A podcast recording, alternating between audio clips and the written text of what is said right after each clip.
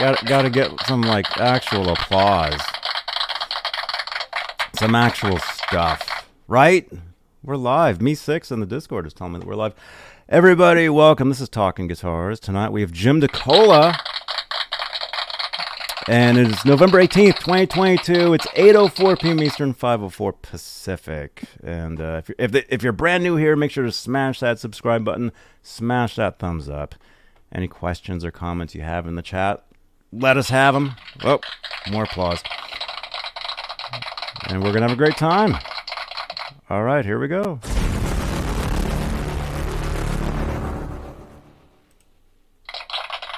More applause. There we go. Right on.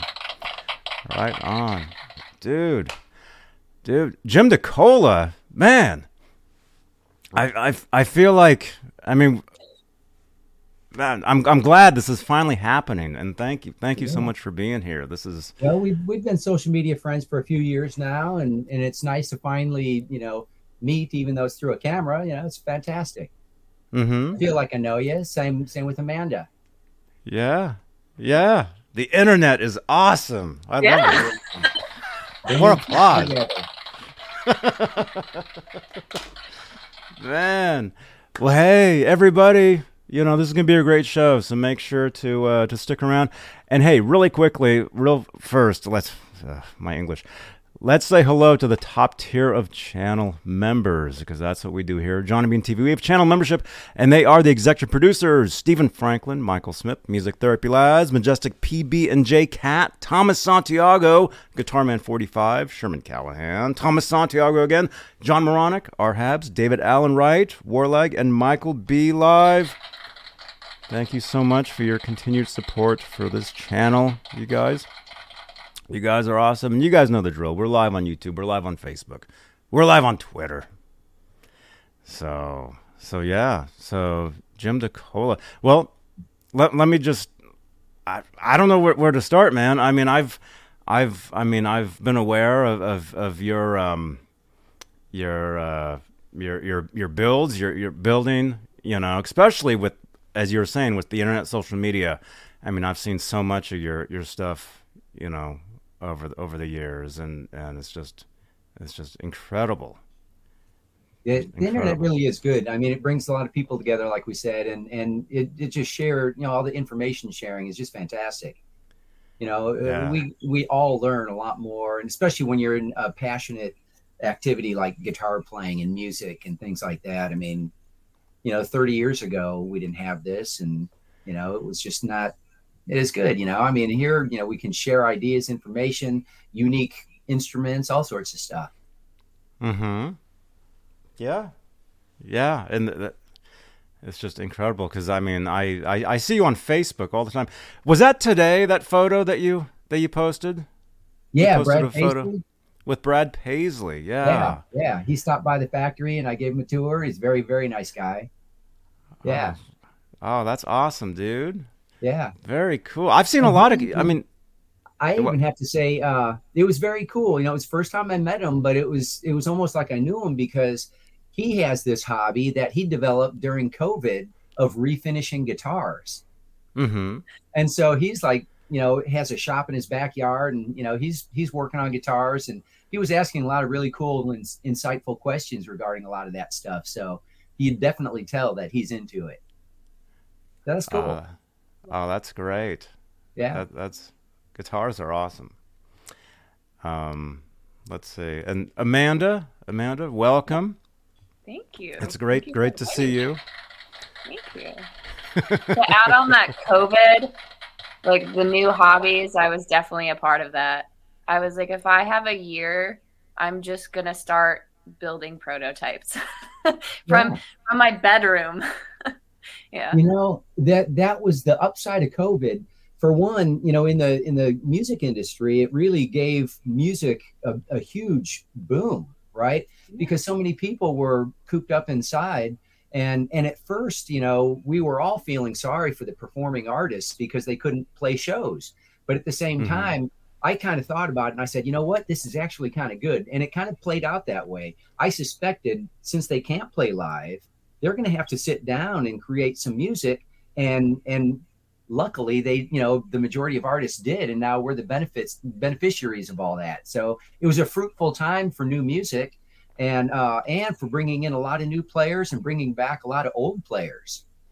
Mm-hmm. so there was a, a huge guitar boom uh you know gibson fender you know all the companies were selling more guitars than they had in years.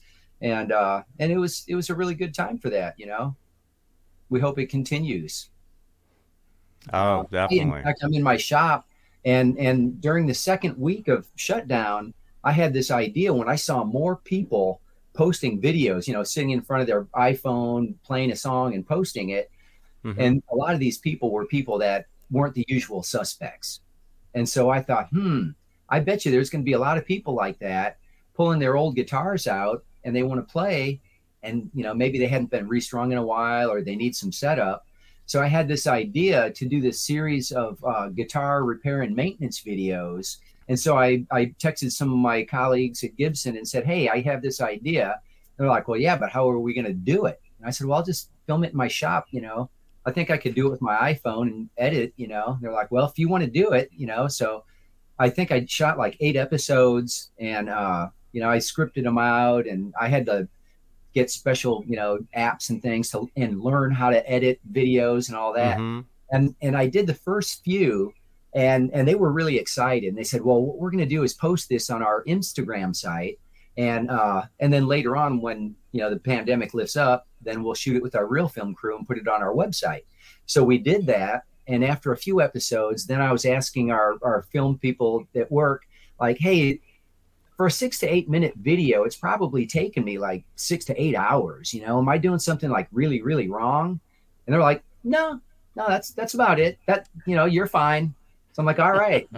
now I know what it's like working in that end of the industry, right? Except on a very small scale. Uh, and it was a great experience, you know. So, and then at the same time, you know, I'd, I'd say, hey, you know, at Gibson, we use a six inch ruler for action, or we use whatever tool, but I try to give everyone these like MacGyver tech tips. You know, if you don't have a six inch rule, which most people aren't going to have, you can use a dime for your action gauge at the 12th fret or a nickel on the low E side and a dime for the high E or a thin pick, hmm. you know, at your nut and so forth. Business uh-huh. card your, or a sheet of paper for your neck adjustment. So it was it was really good, and, and I I still get a lot of uh, emails and comments, uh, you know, people that are appreciative. So I I think that was a cool thing, you know. I helped yeah. some people, and it's all good. And I learned some skills too. That's great. Yeah. Yeah, dude, dude. I mean, with with uh, you know the past couple years, everybody's on on their phones and and just learning a, lo- a lot of new stuff. And I was helping a lot of friends out actually with with with streaming and kind of like what we're doing here and yeah and and stuff like that and i mean it's it's a great it's a great skill to have regardless whatever you do you know yeah, when so. I first started, uh, which was uh, 43 years now, uh, we didn't have smartphones. We didn't, you know, just taking a photograph of a guitar you built was like, a, you know, you know, it cost a little money to get that film and get it that film developed, and wasn't yeah. as easy now. You just shoot off dozens and dozens of photos of anything, you know, delete them later if you need to. Yeah. So, you know, oh. the whole industry and uh, you know, from manufacturing or music. You know, it's it's just ever changing. Hmm. Yeah. It's amazing. The future. The future is awesome. It is. Um, man, so so we we've got some questions. We've got some questions for Jim in the chat. If you guys have questions, um, you can you can drop in the chat. Jim can see the uh, the chat. And by the way, let's see. Let's let's give some some uh, some quick shout outs here. We got Jeremy Hefner. Do you know Jeremy? Jim? I know Jeremy through social. Hi, yeah, Jeremy. he's a he's a big big uh, Peavey Wolfgang fan.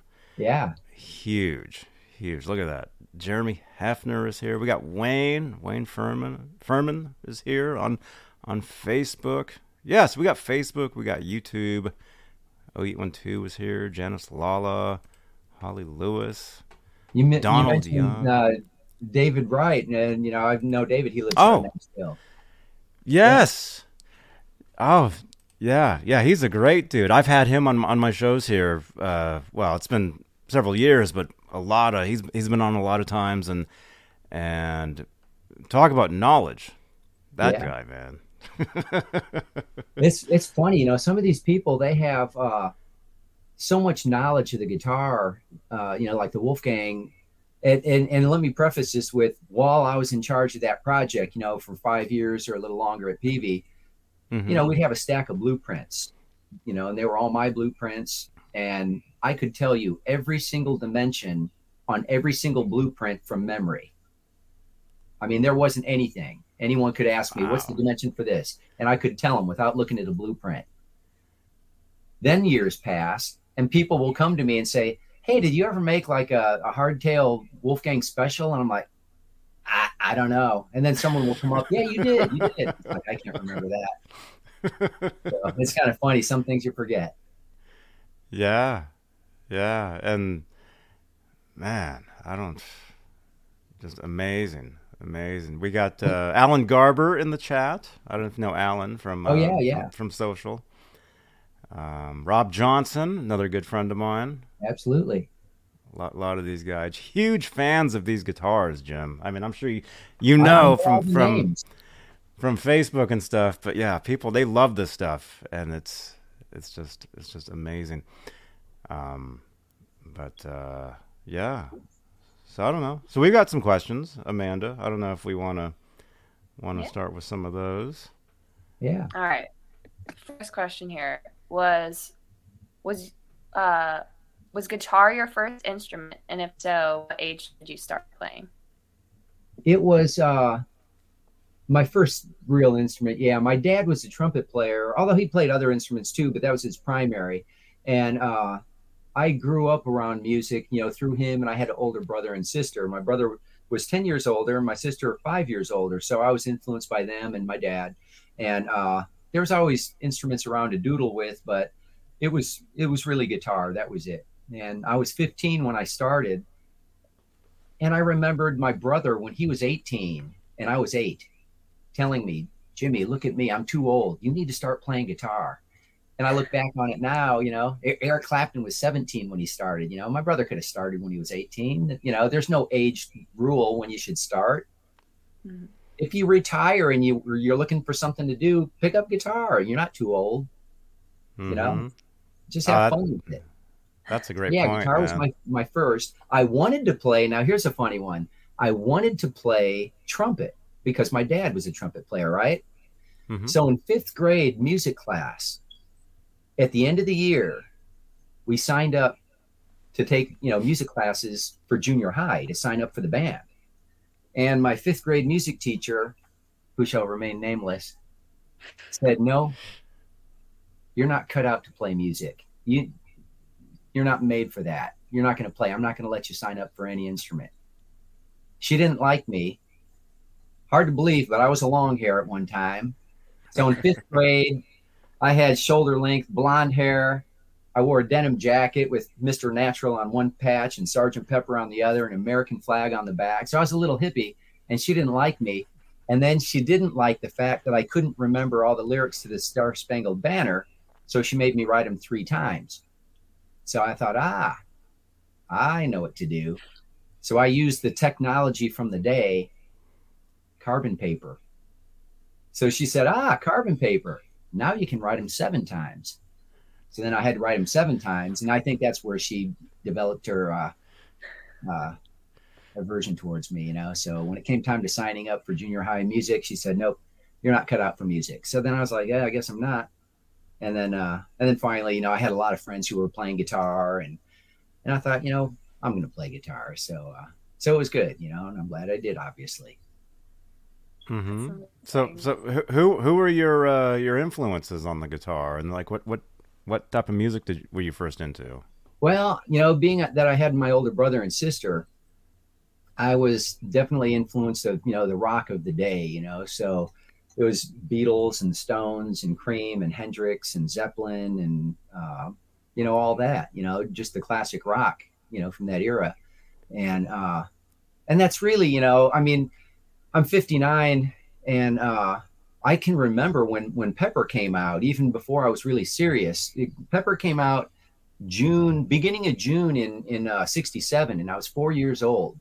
And my sister was babysitting me and my younger sister and we went down the block to her friend and her friend had this tent in the backyard and an extension cord going from the house to the tent. And so you know you're four years old and you're like wow what is this? You know something it looks serious.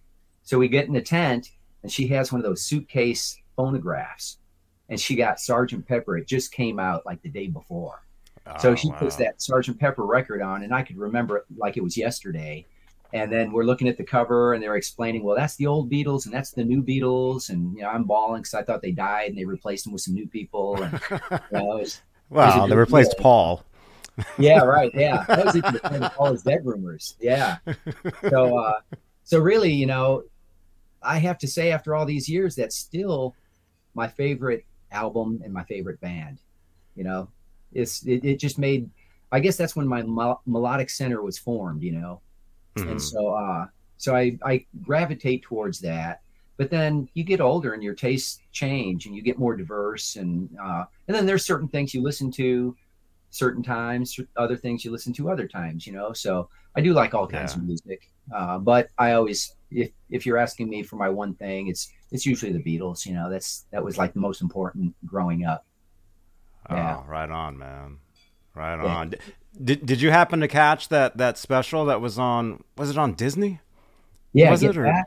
Get Back? Yeah, yeah. It was fantastic, and being such a hardcore Beatle fan, I, I read everything I can. Uh, but there's still a lot of stuff. Like I was surprised, especially the first episode. I was just like, "Wow, this is so dysfunctional. I can't see how anything's going to materialize through this." And so it kind of made it riveting. And by second episode, uh, I think I was getting even more angry because it was like, come on, quit screwing around. You need to get some stuff done. And then finally, you see it start to, you know, evolve, and mm-hmm. you know, it was cool. Uh, and then it's just mind blowing that they recorded how many songs on the rooftop that actually made it on the record, and and you would never guess they were live and filmed on top of the rooftop. You know, mm-hmm. just amazing. So uh, yeah, I enjoyed that. It's incredible. Yeah, I only caught like I think three episodes, and then had to get rid of Disney, and didn't yeah, get to watch the rest of them. Watched the three and then bailed on it. uh, when when I, the last one I saw, I think George left, and so I don't know if he came back or not because I didn't get. Oh to yeah, watch the yeah, rest, he did. yeah, yeah. We all know how it ends now. Yeah, but seeing yeah. that that three part thing was just you know, you know, being a fly on the wall was just crazy. You know just seeing yeah. seeing them work. I mean, they're just taking guitars and just like laying them down on the drum rise, and then George yeah. slides off and falls on the floor, and yep, you know, I saw that one. Yeah, I saw things that. we just, take for granted, like guitar stands. You know, they didn't have access to. Wow, just just imagine if all our favorite bands had like footage like that, or like some sort of something like that. It would just yeah. be incredible. Well, I've seen early photos of Van Halen when they're rehearsing and you see cables all over the floor and guitars laying on the floor and you know it's kind of that i imagine you know i haven't seen videos of it but i'm sure there's a lot of it that paralleled them too you know in a similar yeah. way yeah. you know in a way you know bands are kind of the same you know it's not it's a relationship and that's where you get a lot of that uh, friction between members because they're all so passionate and if you know one guy is trying to push something in a certain direction and someone disagrees then well that's when the disagreements happen. Mm-hmm. uh, you know, everyone's yeah. just that wrapped up into it. Yeah. yeah. Let's see. Um, man, I'm seeing a lot of questions in the chat. There's a lot. We, I we got can't about even 60, keep up with them. we got 60 people here. This is awesome, you guys. Smash that thumbs up. We only got 22 thumbs ups, but 60 here. How is that possible? Smash that thumbs up, you guys. Let's see. Um, Alan's got got some of the major questions. I'm sure, as you know, Jim. Um, let's see. What, what, was he saying? Yeah. By the way, well, let's make it easy. In the chat, if you have a question, put a Q in front of your your, your question, so we can see pretty easily that it's a it's a question. Um, let's see. Let's see. We got that one. Well, next question on the list. What got you into building guitars? Well, yeah, that's a good question. So I started playing guitar. I, my very, very first guitar was a Gibson SG. And uh, I was very fortunate to ha- start out with a good guitar. And, uh, and a big part of that was because my dad, being a musician, understood the importance of having a good instrument.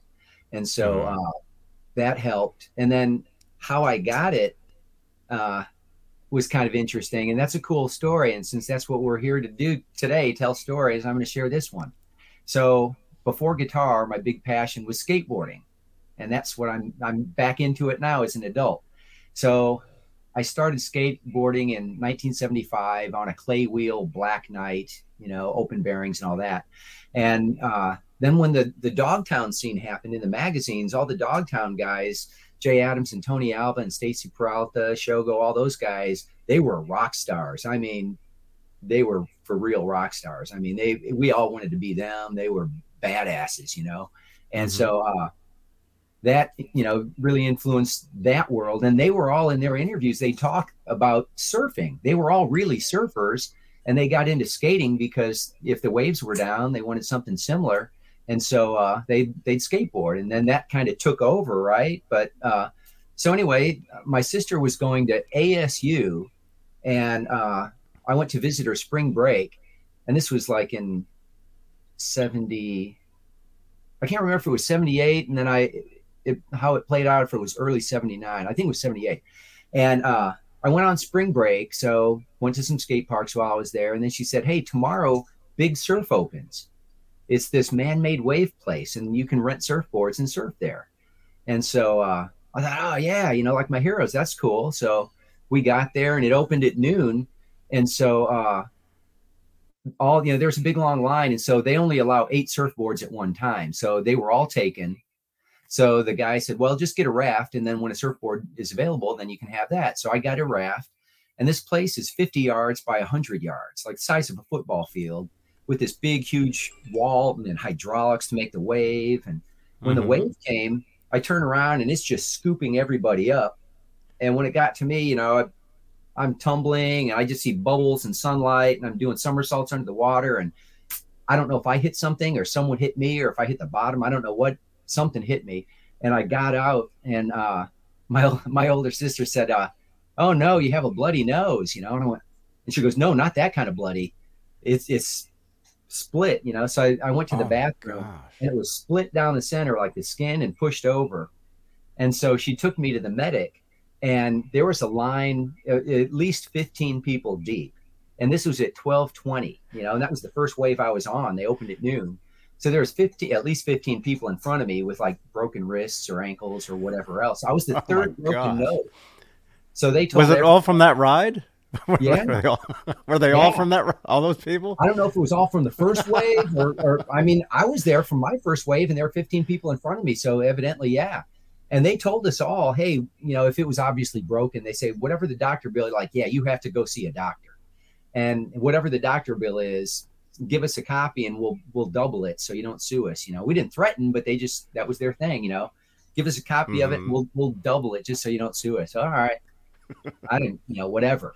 So I get it taken care of. And a few months later, my mom gets the mail and she goes, Hey, look at this big surf, you know, hey, the check, you know. So I I received eight hundred and eight dollars. So it was four hundred and four dollars to fix my broken nose at that time.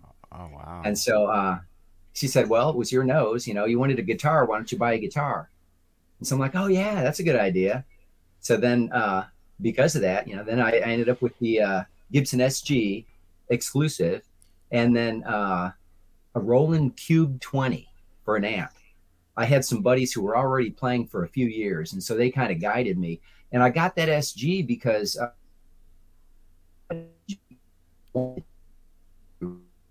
so I walked out with this ebony exclusive and uh, that that Roland Cube 20, and it had a master volume, which my buddies said was unprecedented on a practice amp from that era. You know, and uh, and I still have both the guitar and the amp, and and they're both fine. You know, I mean, I was guided right on that first purchase. You know, so uh, mm-hmm. that's how I got my first guitar, and my first amp. Oh, that that's, that's a great so story, cool. man. Jim, we, we're kind of the same, Jim, because I was a skateboarder before I started playing guitar. Yeah, and then I, I had, I was like, I don't want to ruin my wrists And then I started playing guitar, and it was really like, I mean, I grew up in the early 2000s, so I was the Tony Hawk Pro Skater game era. Yeah, but yeah. yeah, I was a skateboarder first, and then I definitely got into guitar more so. I don't I don't have the cool story of getting money from someone. but uh yeah. Definitely a skater. And, and, you know, on, on that note, you know, I know since I got back into skateboarding, once guitar took over, skateboarding at that time, you know, in the 70s was a big boom. And by 80, it was really starting to go down. It kind of ebbs and flows every decade. So at that point, you know, I was playing guitar, my other buddies were playing guitar, and we all kind of got away from skateboarding and guitar took over, you know. And then uh, shortly after I started, the new school year started, and uh, I had to make a more involved project. You know, the year before we all had to make this one stool, you know, to the blueprint, and then you got graded on it. And then after that, you could make whatever projects you wanted. So uh, I was making a lot of skateboards and stuff. Uh, some of my buddies were making pipes and hookahs and whatever kids did back in the 70s. But I, I was making skateboards and uh, so then this this next year started, and you know the first class, you know the teacher said, "All right, start thinking about what you want to do, and you have to step it up. It has to be more complex than last year." You know, so I couldn't think of what to do, and I'm reading a guitar player magazine before class, and a buddy said, "Hey, why don't you try making a guitar?" And I thought, "Oh yeah, that's a good idea."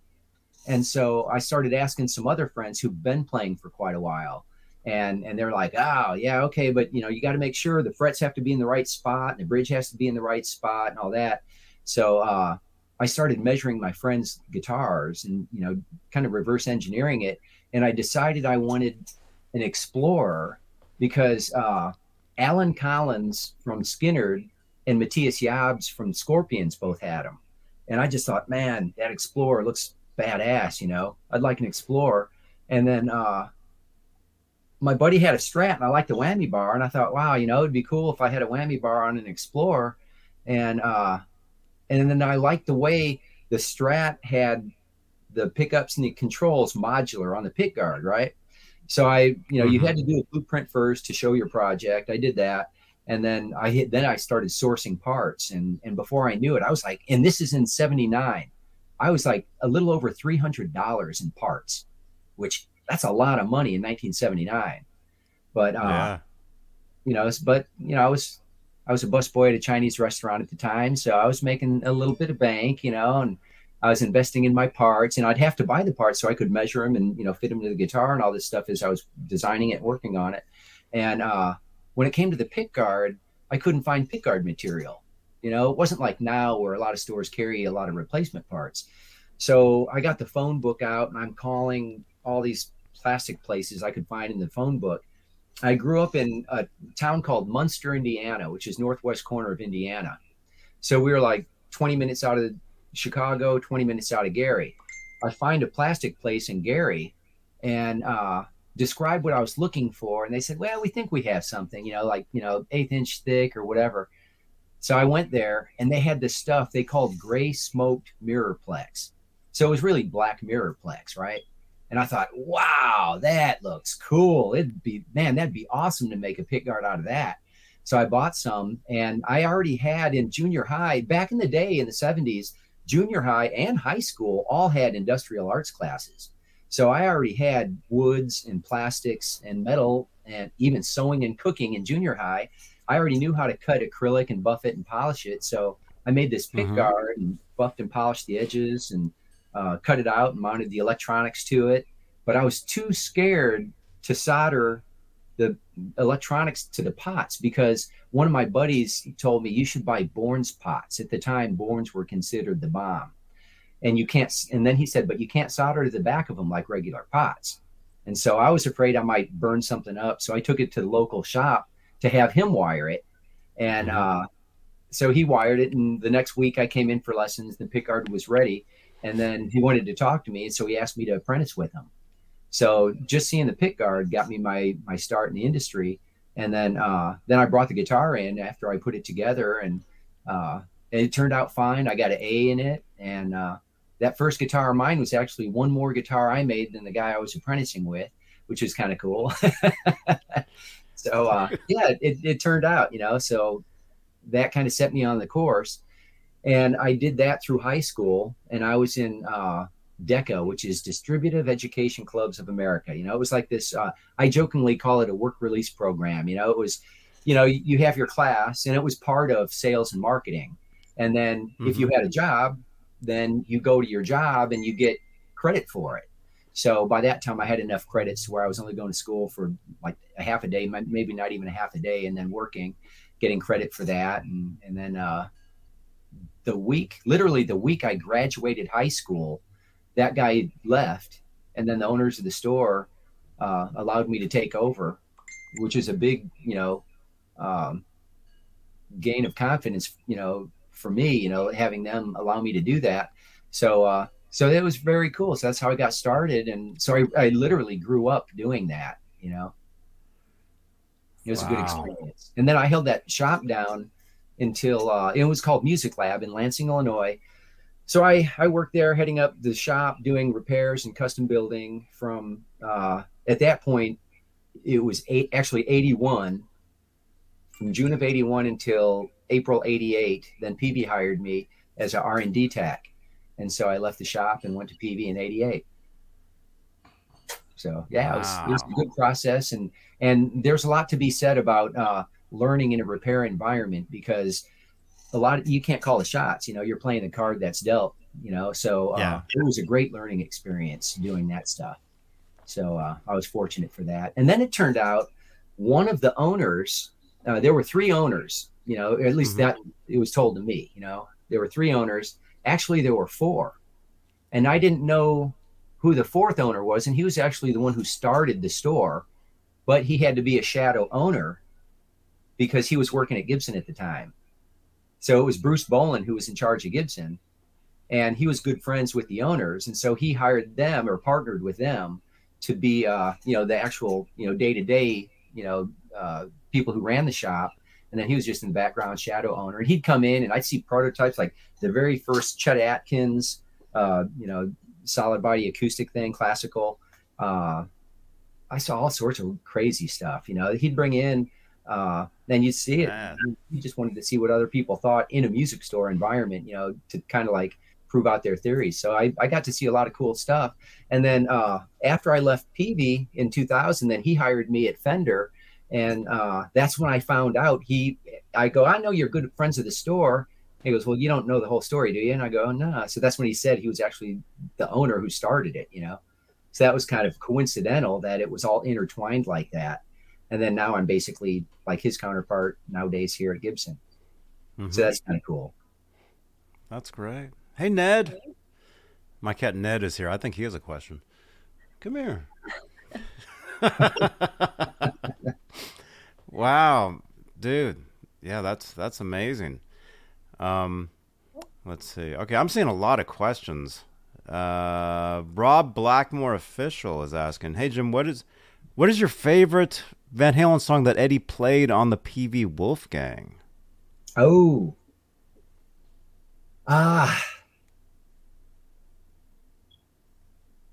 I would have to say, and, and you'll have to forgive me because I was so busy during that time that the names of the songs and stuff I'm, I'm very foggy on. So mm-hmm. it was the the cherry red special that he used in the video for the song um, I can't remember oh. the name of the song, but he used it in the video. Without you. Yeah, without you. Yeah, yeah, yeah. Without yeah. you from Van Halen yeah. three. I so, loved that guitar. Yeah, so I that lo- was cool, and I was proud that he used that guitar, and it was unique, and uh, you know that was cool. The Twister stuff, you know, he used it on the Twister soundtrack songs, and that was really cool. And uh, but yeah, you know, uh, mm. I'm I'm bad about remembering songs and lyrics. For me, music is music and words are different. You know, the words mm-hmm. are words. So even like mm-hmm. Beatles songs I grew up with, I'm real foggy on lyrics unless I intentionally am trying to like learn one to sing. But you know, I'm, I'm yeah. bad with words. But uh, yeah, but I, and I and I do dig. I know there's the camps. You know, on on the Van Halen note, the two camps, Sammy versus Dave. You know, and if you like Van Halen, you like Van Halen. You know, and uh, you know, you're doing you yourself a disservice if you don't like one or the other. You know, like it all. It's all good. It's all Edward. Yeah. It's, it's yeah. Yeah, man. Well, dude, that, that I'm I'm glad you brought up that that that that cherry guitar that the one with the P90s, right? Yeah, that that's one? it.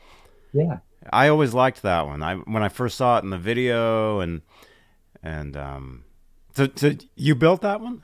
Yeah, yeah. I, I built all his prototypes from the very beginning, which I'll show you in a little bit. The very first guitar. Uh, I, I, I, built all all the prototypes from 95 early 95 until i left in i think it was april of 2000 mm-hmm. so every prototype i built dang yeah that, that's i incredible. did the pickups and buzz out the guitars and necks and you know carve them machine them paint them wind the pickups i did i did it all mm-hmm wow Let's see. Our friend Dakota here in the chat. Hey Johnny, did you see the tweet I sent you? Dakota, he he wants he wants us to show you a, a guitar that he has. Let's see. Where did you send that? Here it is. I think it's his friend's guitar. I think is what he was saying. But it's a it's a Peavey Peavey Wolfgang. Oh yeah. That one. Cherry Sunburst. Yeah. Yeah, probably, the one that I had was similar to that. Yeah, I'd say that's probably 98 or 99, I think, when we came out with the Cherry Sunburst. Mm-hmm. Yeah. I don't have a cool. Cherry Sunburst. I still have several, uh, most of them prototypes, but I don't have a Cherry Sunburst one. Mm-hmm. Maybe one day when I get time, I'll make one. Oh, man. Do you do you build guitars? That, well, I'm assuming you do. You build, you work on guitars every day, but I'm trying to unblurry my camera. Uh, um, but do you do you like like think of a guitar and then just build it, like for yourself? Sometimes I'll do things. Uh, usually, like at home, even even though I have my shop here, I don't I don't like to do the real heavy stuff. You know, making sawdust. I like to keep mm-hmm. a little mm-hmm. bit a little cleaner. So most of the stuff I'll do at home will be like pickup winding or refretting or working on that level. But I do, you know, I mean, I have all my bandsaws and sanders and everything here, but I just don't do it all the time. And and frankly, you know, when you do it for a living all the time, uh, you don't want to come home and do the same thing all the time. But if I do, uh, like I made myself a short scale bass about 10 years ago. And that was one of those projects where I was just burning, you know, like I don't know, you know, well, we all know what it's like, you know, when you have the fever for a guitar, you just have to have it and and the world's not stopping yeah. until you get it. So I had this thing yeah. and I I uh I just wanted a short scale bass for whatever reason and so I designed this thing and made it entirely in my garage uh and and but I oil finished it. I didn't want to get into the spraying and all that at home. So I and I used like this exotic mahogany that looked really cool with oil finish and oil finish the neck and all that. So uh, yeah, I did that entirely in the garage.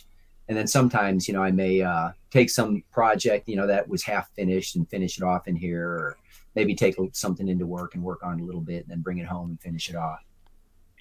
I do enjoy mm-hmm. working on guitars. You know, I mean, it's it, you don't want to do it, you know, 24 hours a day. You know, like any job, you know, no matter how much you like it, you still have to have a little separation. But uh, but I do have to have my shop, and I do love working on them. Yeah. Yeah. Oh, definitely. I mean, to get to, to your level, you, you have to enjoy it. I mean, really, there has to be really something special there that where it's like just amazing. I'm horrible at, at well, I, I I can throw a guitar together, but I can't paint. I'm horrible at painting. Um, but our friend Amanda here is actually amazing at painting. Yeah, yeah, that I know. Yeah. yeah. I got lucky, and I, I, know we've talked about it. I've talked about it with Johnny, but my grandfather, I mean, he painted cars, painted Cadillacs back in like the 50s or the 60s, and he was always fixing everything. So he was, he would work during the day and then at night, he ran a shop out of the house, and people would come with their electronics and he would fix everything. So he was also an engineer, but he, he also played trumpet. And then his wow. father restored violins and worked and built violins for a living. So, and then cut hairs, like super oh, wow. Polish. We did everything. Uh, so I got really lucky, and I just kind of was born into a family where it's like you you don't buy it, you build it, and super musical. Yeah, and there's so much satisfaction in doing that. Oh uh, yeah. I think that's the thing that really drives me. No matter what I was into, with if it was, you know, skateboards or guitars or, or, you know, whatever, I always have to tear them apart, see what makes them tick and put them back together and then start tinkering with them and working on them. And uh, I just enjoy that. You know, I'll do that with tools even, you know, sometimes just, you know, taking tools apart, rebuilding them or modifying them. Uh, yeah, it's just a fun process. Now, now the art like you do, now that's a different deal. I can paint a guitar, but I can't do the artwork like that. You know, uh, yeah, that that I admit I'm I'm not skilled in that. So my my grandfather had me watching Bob Ross at like three, and then he would take me down to his wood shop, and then I would sit with him, and he'd have me paint on wood and like help him build stuff. So I was just born into this. Like really, just started yeah. drawing really early on, and painting stuff early on and I've always been artistic, but I I also really love modding and I, I kind of got the cross between the two. So when I started working on guitars in 2018, I I don't know why I hadn't thought of the idea before, but uh, yeah, that was like the first thing I wanted to do was just like how do I make this artsy, and then it's just been like a snowball ever since. I now I can't not think of guitar ideas. yeah, I yeah. see something. I'm like, how do I make that into a guitar artistically? So yeah, everyone has that's their own niche. Yeah, Definitely. that's right. That's right. Yeah, my, my my painting is limited to like you know sunbursts and you know those sort of things. You know, not the the fancy what most people review as art. You know, sunbursts yeah. are hard. I did. I mean, I've only I think I've only done two in my life. But you know, I when I do tours at, at Gibson, I'll when we get into finishing, uh, I'll always explain like this. You know, being master luthier and R and D manager, I can do everything from a concept and to a completed guitar. However, I'm always the first to point out all these people at work, like, and I do it when they're spraying a sunburst. I say, now watch what they're doing. They'll knock this uh, sunburst out in 30 to 45 seconds, and it's magnificent. And I say, you see what they just did? It would take me five minutes to do that because I don't do it eight hours a day every day. Yeah. I did my first one in 1980. Mm-hmm. I can do a fine sunburst, but it'll take me five minutes because I ease into it and I stand back and kind of squint and look at it and then go back and hit it some more. So it'll take me five minutes. It takes them 45 seconds, you know, because they just lay it on. And and that's where you have when you're doing a skill like that and focusing on it eight hours a day, that's when you develop that. So uh, yeah, I just, you know, I, I know my limitations, you know, it's like I, I jokingly say, you know, I'm in my position because if they put me on the line, I wouldn't make the cut. You know, I couldn't spray a sunburst as fast as these people. I, or maybe I could after a while, you know, but like I couldn't just like replace someone if they were sick because I just can't do it that fast, you know, like they do. So mm-hmm. there's a lot to be said about that. They're all specialists. Yes. Yes. Yeah. Wow. And I, I wouldn't be able to do that at all, no, matter, no matter what yeah. but I love a sunburst guitar, man. That's probably, you know, aside from uh, well, my favorite guitar ever is the the, the 5150 guitar. You know, if you know that. Oh one. yeah, okay. Um, but as far as like a regular non Van Halen, you know, paint job, yeah, the Sunburst. I love the. I've got a Sunburst Telecaster and Sunburst Strat and stuff, and yeah. So. Uh, I had I was just trying to find a question someone sent, but I can't find it now.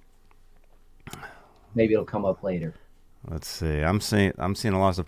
Uh let me see. R2 R3 Locky Nut. He's a channel member here on uh, Johnny Bean TV here on YouTube. He asked a question. Let's see if I can find that. Let's see. David.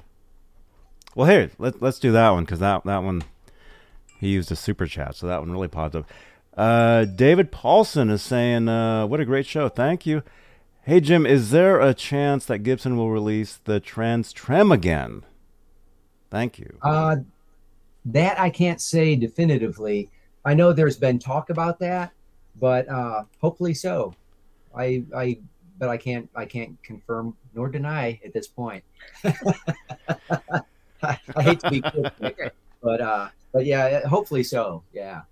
I actually Did, still have a leftover trans trem from when I made the two for Eddie. So that's, oh my that's gosh, a, a vintage piece, you know, from oh 30 years ago or 28 years ago, however long it was. Wow. So yeah. can I ask a question? Can I ask how mm-hmm. many guitars did you build for Edward that had the trans trems on them? Oh, with the trans trem, only two. There was uh, the ivory one and the black one. Yeah. Okay. Okay. Yeah. Maybe the two. Yeah, I think there was just the two. I think just the ivory and the the black one. Yeah. Hmm. And do you know the songs he used them on? No. no. that I don't. Oh man. Wow, that trans trem, that's a cool thing. I I had a, a, chance to play a friend's guitar I don't know, 30 something years ago, and it was a Steinberger with one of those. But I, I wish I would have realized what it was. I mean, I kind of knew what it was at the time. I wish I would have really messed with it and and had fun because now I would love to play one of those. Yeah, because they, they just look incredible. Device. Yeah. You know? Uh, we actually we have a friend in the chat here. He goes by the name O812. He was on my show last Saturday night, and he has an original GL2T, and he was playing it and showing it off and everything, and just amazing. Yeah, that they are, you know. Uh, and I had when when we started the project with Ed, um, well, the guitar version of it, you know, the the amp was uh, 92 i think when we started the amp somewhere around the early 90s mm-hmm. and at that time we made uh you know we had the heads up that eddie was going to come and that we're going to start this amp thing get a guitar ready because he may want to do a guitar too. And so uh i made a single humbucker super strat you know because that's what he was known for playing. And so uh he came by the factory i had that guitar and then i had my shop amp at the time was a Peavey uh, I think it was called the VTM, if I'm not mistaken. Mm-hmm. I think it was VTM, vacuum tube modified. It was kindly kind of like a super uh, modified, like uh, 2204 or JCM 800, you know, with some additional switching for changing some things. It was a, a really cool amp. However, it wasn't Eddie's rig and it wasn't his guitar. But when he was there and he plugged into that Peavey single humbucker, you know, based off of like a Tracer or a Falcon or something like that into that Peavey amp sounded like Eddie. It wasn't his rig. It was just that guitar into that amp sounded like Eddie. It really did. That's the secret. Wow. Yeah. His fingers. It, it really is. I mean, all the other gear helps him get there. It you know, it, and it does make a difference. But ninety percent yes. of it, they're his fingers and his hands. Yeah, in, it's, his per- it's right? the person. It's the player. Yeah, it's definitely yeah. it's definitely the player. And Edward, yeah. I mean, he he's he's the prime example of of that, and and it's just it's just amazing. Um, let me see. Mikey Mojo just dropped a, a super chat. Jim, tell us some cool stories about first meeting Edward and some cool stories about working with him in the shop.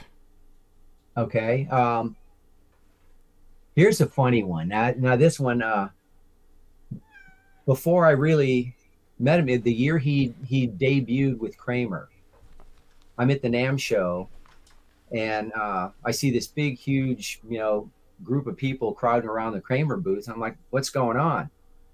And so, uh, you know, I kind of go through the crowd and you know i see you know a bunch of people i still can't see what's going on. And i asked this other guy uh who was paul dean from loverboy he was right next to me and i'm like what's the big deal? What's going on here? And he said van halen's here you know. He's debuting his new guitar. I'm like oh wow that's cool. So you know saw that and you know it was a big deal you know. I mean it was his debut you know with kramer. So yeah. uh that was that was pretty pretty heavy to witness that. And uh, and then let me back up a little bit. You know, during that time, it wasn't anything to go to a NAMM show and see someone like Eddie or Elliot Easton or Paul Dean or Les Paul or Chet Atkins. You just saw those people all the time. You took it for granted. You know, Leo Fender. You know, I mm-hmm. met him a couple times. Uh, so it was cool. You know, being able to grow up during that era. But the, the funny part of the story was uh, we were leaving the convention center and this is in Chicago. We're going through the S curve, which was the, I think they got rid of it because it was so dangerous. But the S curve was this noto- notorious curve along Lakeshore Drive. So we're at the light, and uh, my buddy Danny, I'm going to give him a shout out. Dan Ryan says, "Hey, Eddie and Val are in the limo next to us." And I look over, I'm like, "Oh yeah, wow," you know. So he rolls down the window and he waves and Eddie, you know, presses the button, the window comes down. He's like, "Hey, man, how you doing?" And he said, "Hey, why are you playing Kramer guitars?" And uh, he's like, "Hey, Kramer's are good guitars." And he's like, "Why don't you have this guy build you a guitar? He'll build you a guitar." And you know, he's just trying to like pump me up because he's proud of me because he's a buddy I worked with in the music store and was in bands with. Yeah. So he's like, "You need to get this guy to make a guitar. He'll make you a guitar." And Eddie goes, "No, man, Kramer's a good guitar." And then so, uh, and I'm like, "Oh no, this is this is not good," you know. so, so he's like, "No, no, you need to get him to make," you know. So he's trying to like pump me, you know, pump me up to him, you know, and and then finally, uh, Valerie said, "Well, Eddie makes his own guitars," and then Danny said, "Well, they must not be any good, or she wouldn't be endorsing Kramer's." And I was like, oh no. Why would you say that? That was horrible, you know? So at this point, I'm hiding, you know, I'm, I'm ducking down in the co-pilot seat.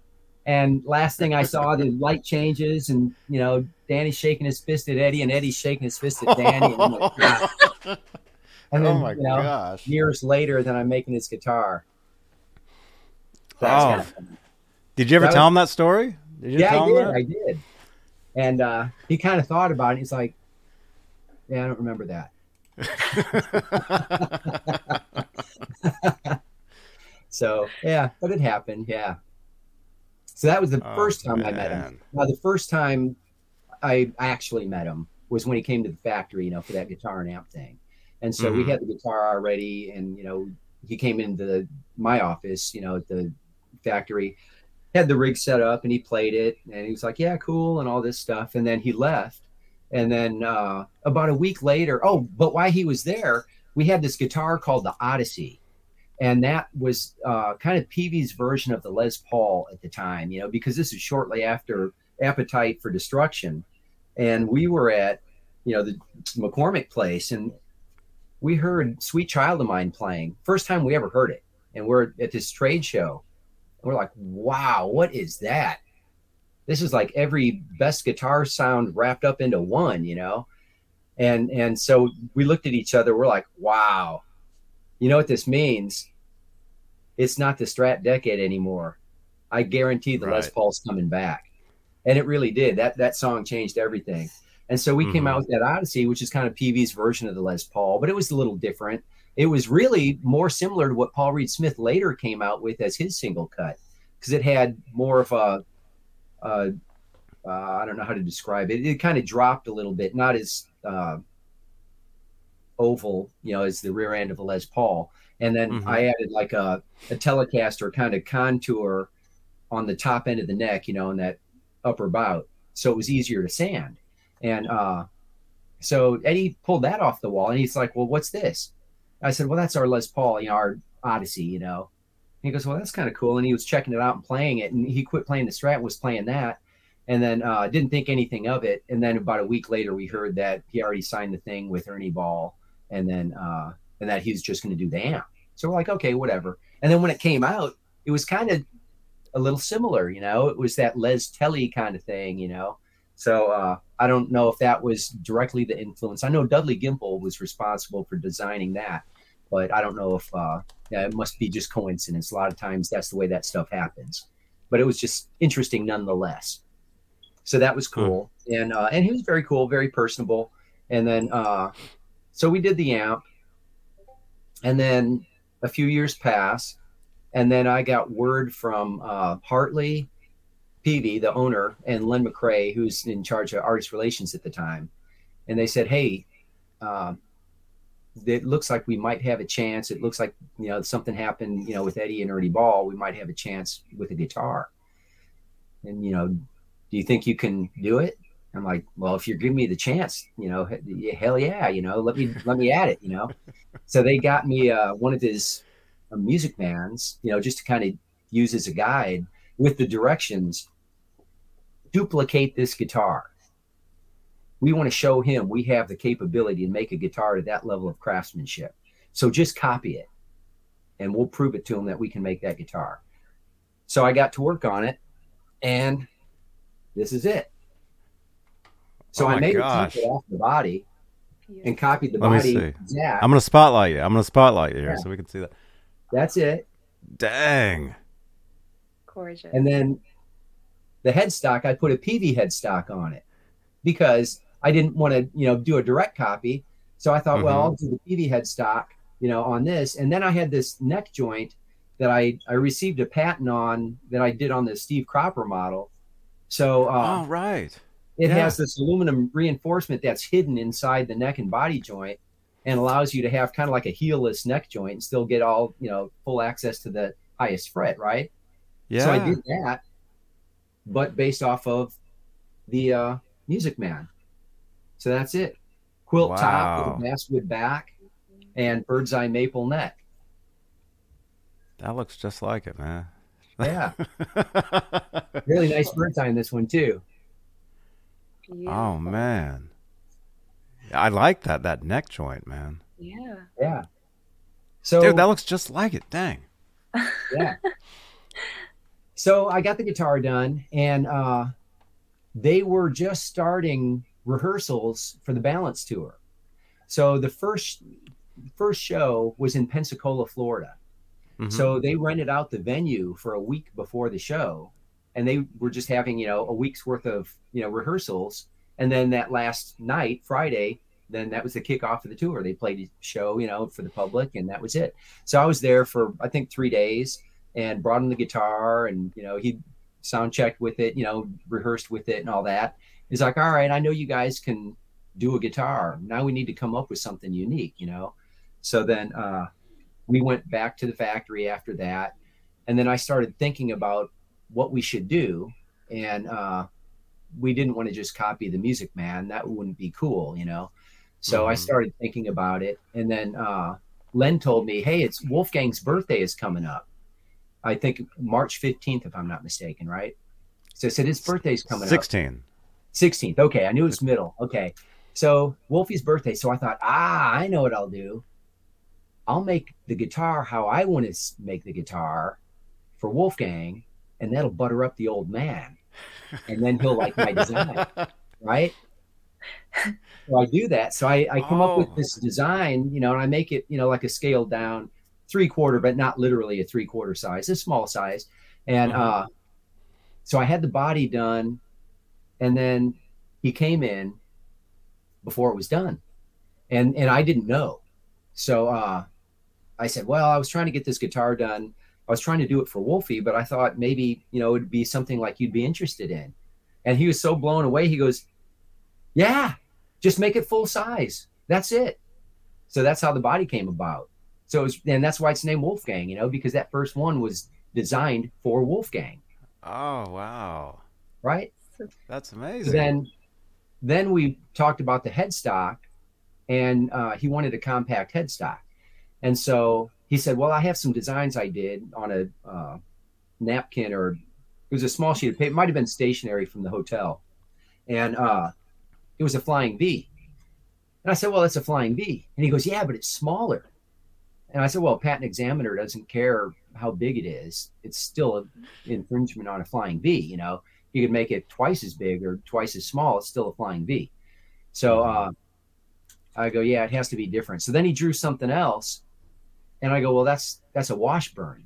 You know, it had a little V. You know, I go, well, that's just a Washburn. He just took a put a V on top of the flying V neck. Oh, that's a Washburn. You know, or or a Dean. You know, like mini Deans. So I go, yeah, Yeah. you can't do that. And and I had done this neck for myself that uh, I did. You know, it was guitar I did at Peavey, but for myself. And I was going to present it to Peavey, but at this point, you know, I didn't have the chance, and it wasn't uh, like the new model year where I'd have a chance to present it. So I pulled that out and I said, well, how about something like this? And he goes, well, I don't know. You know, I, I still like this other one. I go, yeah, but it looks like a Dean or a, or a uh, Washburn, you know? And so I said, hang on, I got an idea. So I, I took the neck and I ran out in, in the factory outside my office and I got on a spindle sander and I sanded the scoop on. Oh. And so it sanded it down to raw wood and, and highlighted the scoop. So uh-huh. I said, uh-huh. what about this? You know, it's the same headstock, but with the scoop thing, you know, it kind of has a V kind of feature. And he's like, yeah, yeah, I dig that. Okay, that's it. So that's it, it happened that quick. Oh, and then wow. after that, it was all just the final engineering and stuff like that, working out details. Uh, you know, I added the carbon fiber because personally, I felt really, um, you know, I, I, personally felt there's a lot of benefit to the carbon fiber. So I put that mm-hmm. in the first neck I made for them and uh, did a compound. So the first neck I did a compound radius and carbon fiber truss rod uh, reinforcements. And, uh, but I didn't say anything because at that time I figured the company would probably say, well, we're going to be adding cost of product and we can't afford to do that, whatever. So I just kind of snuck that carbon fiber into it. But he knew there was something going on and he he could hear it and he could feel it. He's like, man, it, what's with this? I know there's something with this neck. You know, so well, there's carbon fiber in it. So he's like, well, that's that's what we're doing then. So we kept the carbon fiber and uh and then I didn't want to copy, uh, like on this guitar, you know, I did the truss rod up here because that's what we were doing at the time. But uh, with Music Man, I didn't want to copy their truss rod wheel, you know, shooting out of the neck. Mm-hmm. Again, I didn't want to copy it. And when I was blowing that body up, and in fact, that's the the last part of the body story was when I was blowing it up full size. You know, I did it by hand while him and Hartley were there, so I could have my French curves and templates and stuff, and I'm just like manually redrawing at full size. And Hartley gave me the directive now, son, make sure not one line or arc is the same as the music man. I don't want one goddamn line or arc to be like the music man at all. so I had those orders and those exact words, you know, so I knew it was serious. So pardon my language, but that's how it went down. That's so, uh, okay. uh, so with that, I didn't want to copy the the rod and you know the spoke wheel like that. So I thought, ah, if I recess it into the neck, now it's different, and then it's not compromising the body because, like here, you know, I was able to put the pickup right at the end of the neck. But if I had the wheel out, now the the pickup would have to move down, and there would be that gap in between uh-huh. the, the, butt of the neck and the pickup. So uh-huh. with the truss rod wheel recessed now you can move that pickup closer and you're not compromising that body joint because now you don't have that notch cut out at the end of that joint, which in manufacturing that that wood being so thin is very prone to snapping and cracking, you know, as you're machining it out. So I did the the recessed wheel, and there again, that made it different.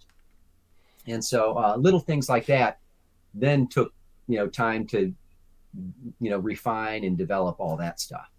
So, but the basic design, the body and the uh, headstock, you know, happened that fast. Um, let's see what else was there. That's um, cool. Then the, the detuner, you know, uh, that was presented. Adam Reaver presented it to Maddie. Yeah. He knew Maddie really well, and mm-hmm. uh, and Robbie Benson is the the guy who came up with the detuner, and he partnered with uh, Adam. You know, and Adam's uh, you know more the business end of things, right? Yeah, he's a good friend too, and so mm-hmm. Adam presented it to Maddie and Eddie, and uh, Eddie bought the rights to it and uh, then presented it to us. And then I had to do all the final refinements on that because the concept was there, but uh, it wasn't very refined and it wasn't really working properly just yet. So I did all the final engineering and changed the contour of it and and moved the fine tuner 45 degrees off axis so you could get in there and actually fine tune it while it's on the guitar without having to pull it out and do it multiple mm-hmm. times. Uh, so little things like that, you know, happened over time, and then and then just doing all the uh, blueprints for manufacturing, and then uh, designing it for manufacturing because you know it's one thing to make one guitar, but you have to engineer it and you have to look at uh, you know all the dimensions and tolerances and everything else. So it was it, the design happened quick, but the final engineering you know took months and months. Yeah, yeah. it's a great process. Oh, it, it, consumed me. So when I made that that first guitar, um, you know, he was there, and once he agreed to the headstock, then it's like, okay, now we need a prototype. And uh, so I said, Well, when do you leave? And he's like, Well, tomorrow around lunchtime. So I said, Well, let me see how much I can get done. So this was about four in the afternoon. So him and Len left. And then about seven or eight o'clock at night, you know, after dinner, they called and said, Hey man, how you doing? And I said, Well, I have the body cut out and I'm carving the top. And, you know, eh, you know, I, I talked him into going with the contoured top like a Les Paul because I wanted mm-hmm. to separate it from the Music Man, you know. So I thought yeah. having a contoured top and all this stuff, you know, would separate it because we didn't want to, you know, we didn't want to, um, you know, copy them. You know, we wanted to do something different. You know, we just didn't want it to be mm-hmm. a copy. So we did the contour top, and I saw him while I'm in the middle of carving the top, and uh, he's like, "Well, do you think you're going to have something for Ed before he leaves?" And I said, "Len, this is personal. I will have it. I'm going to have this guitar. He's like, all right. So, you know, hung up. I stayed all night. They came in 11 o'clock the next morning, just as I'm tuning it up.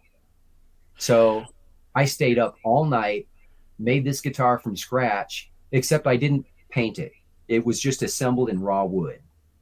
But I, I bound it, carved it, finished sanded, everything. It was a completely finished guitar except for the paint. Put it together. I'm just doing the fine tuning and intonating it, you know. And the, here's a funny little side note, and I didn't tell him at the time because I wanted to let the magic stay with him.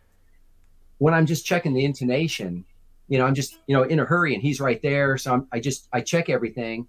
Intonation was spot on. I didn't have to move anything, and so Ed's like, "Oh my god, you didn't have to turn anything, and the intonation is perfect. Man, that's a sign. And I'm like, you're right. but what he didn't know was I took that Floyd off another guitar. So it was already intonated for another guitar, and it was just kind of lucky that it was close enough. So, but to him, it mm-hmm. was magic, you know. So I let him believe it. Was, it was so that that's that's what I do. That's what I do when I when I swap in Floyds on my guitar. Is they somehow they're they're already set, and so I just leave them. You know. Yeah, you know, I mean, the intonation is important. You know, we all know that, but it's it's not like some people think it's like, oh, change your oil after so many miles, you got to re-intonate it. You know, you intonate when you make it and put it together, and as long as you're keeping it as that, and you're not changing the action or the string gauge, you really don't have to intonate it. You know, you you might check it once in a mm. while, but it's not going to move mm-hmm. unless the screw gets loose and something moves. But uh, yeah, yeah, that's why that stuff can happen. Yeah, yeah. So so yeah, so he left, and then uh, him and Hartley took some shots. I, I should have brought those out. Uh, getting on one of Hartley's planes, you know, posing. That's the poster. There's a poster from a Peavey Monitor magazine where he's oh, yeah, holding the guitar. Right. He's yeah. there up outside the airplane. Yeah. Yes, and there's a red yeah. Peavey on the other side of that. It was uh, well, the guitar was just white wood. You know, it was, and I used flame maple for the top at the time because I that's what mm-hmm. I had, and uh, but it was just raw wood, and the plane. I can't remember which one it was. Hartley had two planes at the time. I don't know. He still might still have them. One was a a G4, and the other one was a King Air.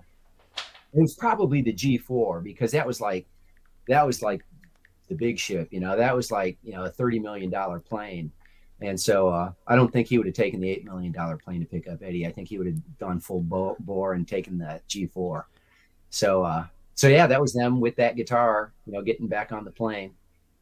So that was cool. Then after that, then it was a matter of just making more prototypes and uh, refining it.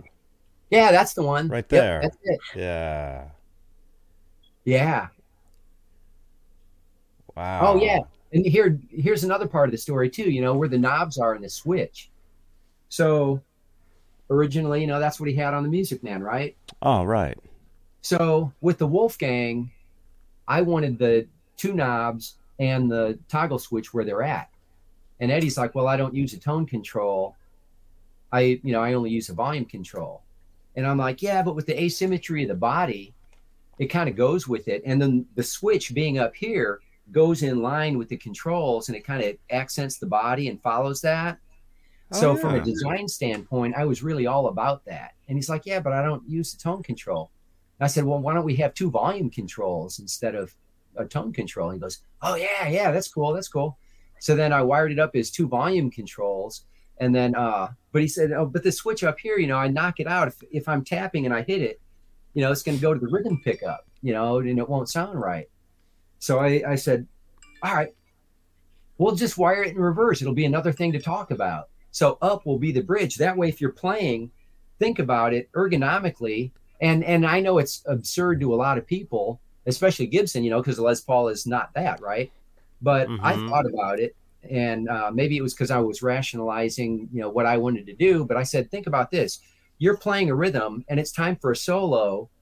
It's easier to swing your hand up and then go back on the downstroke and start your solo than it is to go down and then hit it. Or if it's down here, pressing it down and then coming back up. So really swiping it up and now it's it's a quicker motion than if it was wired in reverse or, you know, like the Music Man. So he's like, Yeah, you're right. You know, so I wired it up and he checked it out and he goes, Yeah, okay, that's cool. So he kept that. And then uh after he played the first prototype, uh, they kicked off the balance tour and he was playing that for a while. And then he said, you know what, the two volume control things, it just isn't happening. You know, it's too confusing. So uh, that was one of them. I don't know if that was literally. Yeah, that was that was one of them. That was the first cherry red one. A good friend of mine, Taft, owns that guitar now. And so, oh, wow. uh, but I don't think it was that one. I think it was the violet one that's in the Rock Hall that uh, another friend of mine, Brian Nakel, owns. So, uh, oh, okay. And, and, that's in the Rock Hall. He loaned it to the Rock Hall of Fame. So it was that purple one that was originally uh, two volumes, and uh, with with the black humbuckers. Yeah, right. That's right? the one. Yeah. Yep. So uh, so then I rewired it for tone, and he said, "Well, I just won't use the tone, you know." But for him, it was a safety thing where if he accidentally hit it, it wouldn't as drastically change it, like going from pickup to pickup or turning the volume off. So uh, so yeah, that's that's how that played out. So and then so, when we did special, because it was flat, and we all already had the precedent with the contour top and the tone control layout and all that, then we were able to on that one. I said, okay, we'll just go with one volume on that. On the special, yeah, the, the, the, flat top. Yep. Yeah. So, so it was your idea to do the the reverse switch. Yeah, and that was all wow. because I wanted the switch here because it looked right. You know, with the asymmetry of the body, it was just screaming to be in that location. Yeah. It, it just would not look as cool. Right? Yeah. Oh man. So I just thought it really you know, all those little things add up to what a guitar is, you know, and I thought that control layout with that body asymmetry just tied it all together. And then uh and then with the body asymmetry, and again I have to give props to Music Man, you know, because they they build a fine guitar and going against them, you know, it was very daunting. You know, Dudley and Sterling, those guys, you know, they do some great work. So that was no easy task. That was quite a challenge. So, uh, so that's where I wanted legitimate things to separate us and to add value to that guitar. And uh, so all that, and and because theirs was symmetrical, I made mine asymmetrical. You know, put that slant in the body, and because of that, I was able to then shift the neck deeper into the body. And then you still had that horn coming out closer to the 12th fret, which improved the balance. So it wasn't as neck heavy. So it, it, it improved the balance when it was strapped yeah. on. And, and yeah. then it made access to the end of the neck a lot easier because you didn't have a reach like that because it was more like that. So it felt like, you know, you were a few frets less of a reach, you know, because it was inset into the body, but then you still had great fret access. So that that all kind of worked out coincidentally just because I couldn't copy that, I had to come up with something different. So it just all landed very nicely. Man. Amazing. R2 R3 locking nut has had a question. Why did Ed change from 10 inch radius to 15 radius on the Peavey? Yeah, he was using 10 on the Music Man, and uh, there again, when when it came time for the neck, I I took dimensions off his Music Man and off of his uh, Frankenstrat, and mm-hmm. so the Frankenstrat was very very narrow. It was like one. Uh, I'll have to look at my notes. I still have my notes, but it was about 1.575, 1.585. It was very, very narrow. So that told me that because that was a Kramer, right? And they were going after like a vintage Fender, which would be one in five eighths, which is one six twenty five, which is still mm-hmm. kind of narrow compared to modern. You know, like vintage Fender spacing is one in five eighths, and the modern Fender spacing is one in eleven sixteenths. So his was vintage spacing. And then I said, How many times did you have this guitar refretted? And he was like, Ah, three or four times. I go, Well, you know, every time you refret it, it gets narrower and narrower because you have to take a little bit off. You know, it's just a little bit, but it all adds up. So it was mm-hmm. much narrower than it started out. So I said, why don't we take it back to one and five eighths where it started? And then with the flatter fingerboard, again, uh, there were benefits to having a flatter fingerboard. You'd have lower action and you know all that kind of stuff, and, and not buzz out. And we weren't doing a 10 at Peavey. We were doing an eight and a 12 and a 15. And so for whatever reason, uh, you know, I gave him other guitars to try out, and he said 15. I'll stick with 15. So that he he selected that, and then uh, let's see what else did we do. The fret wire we used the same 6105 style fret wire, which is a good size.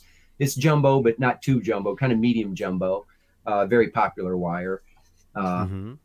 Let's see what else yeah, but as far as the neck, that was it. Uh, you know, I like I said, I took dimensions off of both of those guitars, and uh, and that's we brought it back up to you know what the original dimension would be. So uh, so that's that's how that came about. Wow, man. Yeah, because I have the original Music Man in '92, and then I used to own uh, a '99 Peavey Wolfgang. Mm. I had to, you know how it is. You have to get rid of stuff, and I wish I still had it because it actually was my main studio guitar for recording. Um, but I've I always wondered why the next. Uh, I mean, they're really different. You know, yeah, yeah, I always wondered are, why. Uh, you know, as far as the back shape, we based it off of that same 5150. You know, because I didn't want to do like multi generation of copying, so I went back to mm-hmm. the 5150 right. or Frankenstrat, whatever uh, you want to call it as so I took the dimensions off of that, and then with the flatter fingerboard, and then increasing the width, so it does make it feel different. You know, a rounder fingerboard is very, very comfortable when you're doing chords. You know, uh, but when you're doing solos, you know, for for that so- style, the flatter the fingerboard, the lower you can get your action and you know, cleaner action. So that's why we decided to go with that. Yeah. Wow.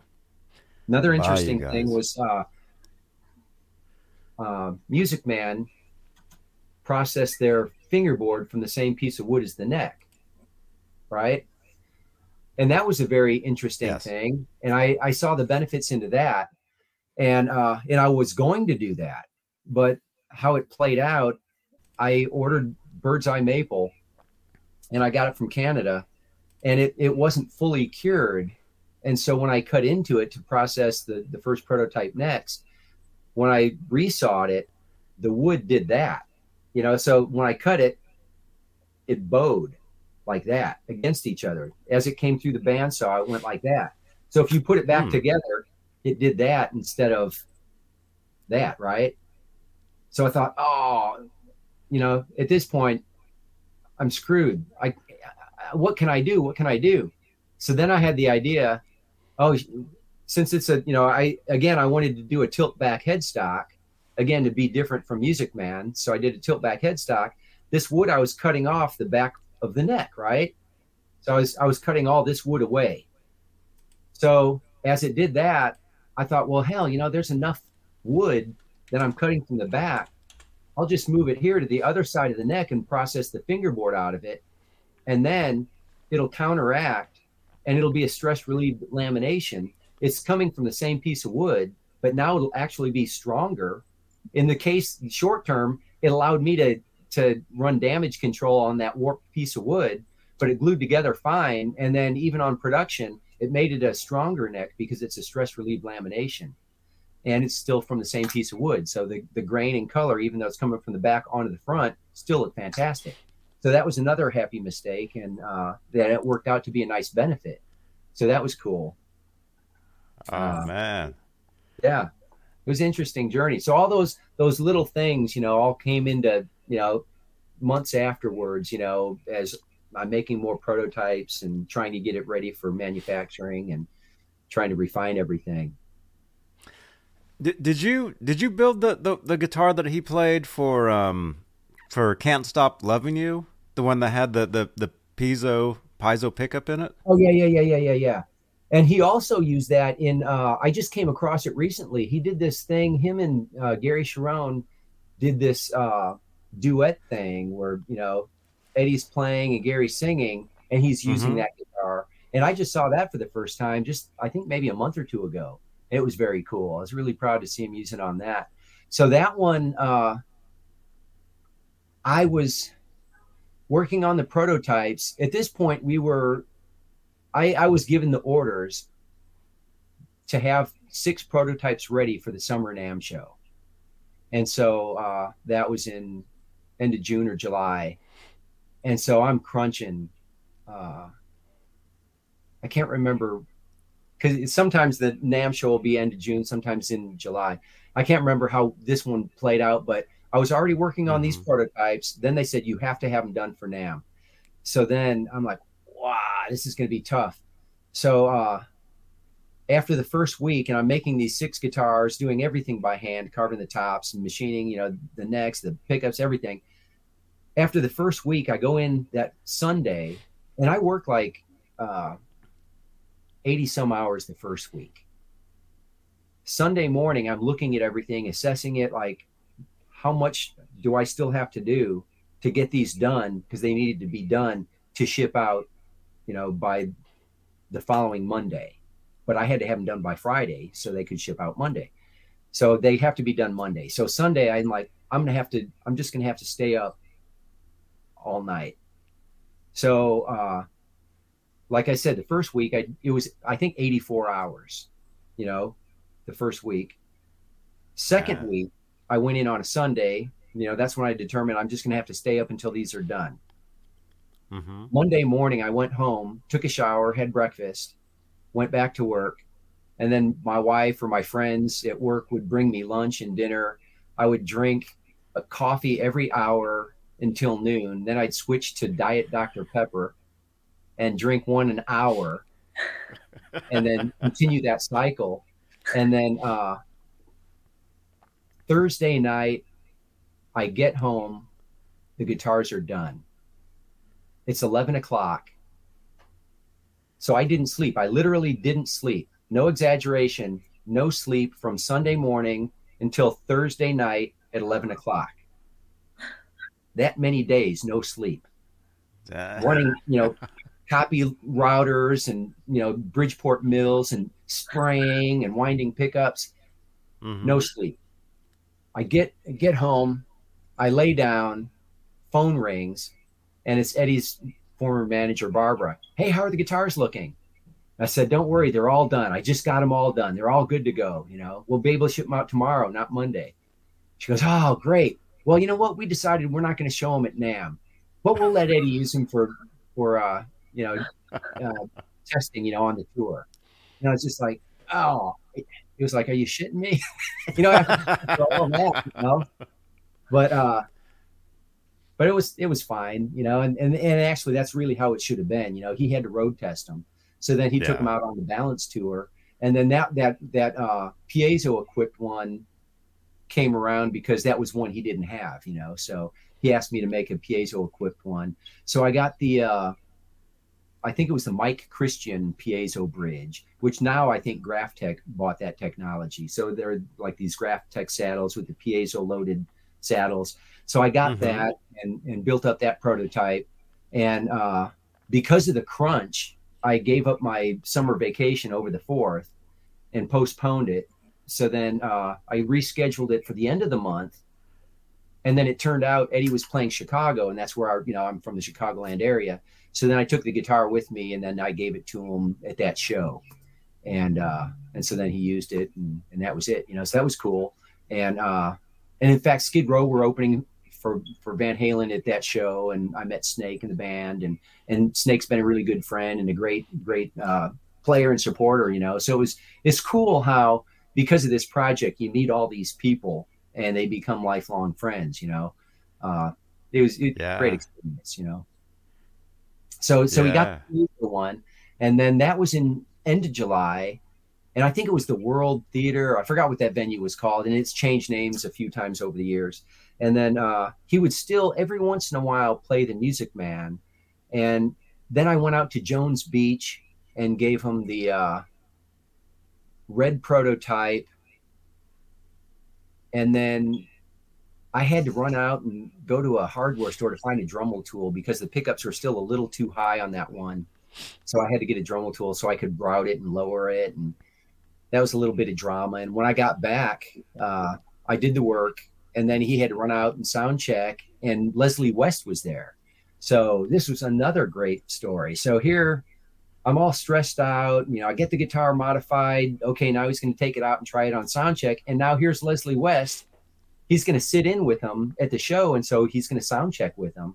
So to see Eddie and the band play Mississippi Queen with Leslie West was just man, just fantastic.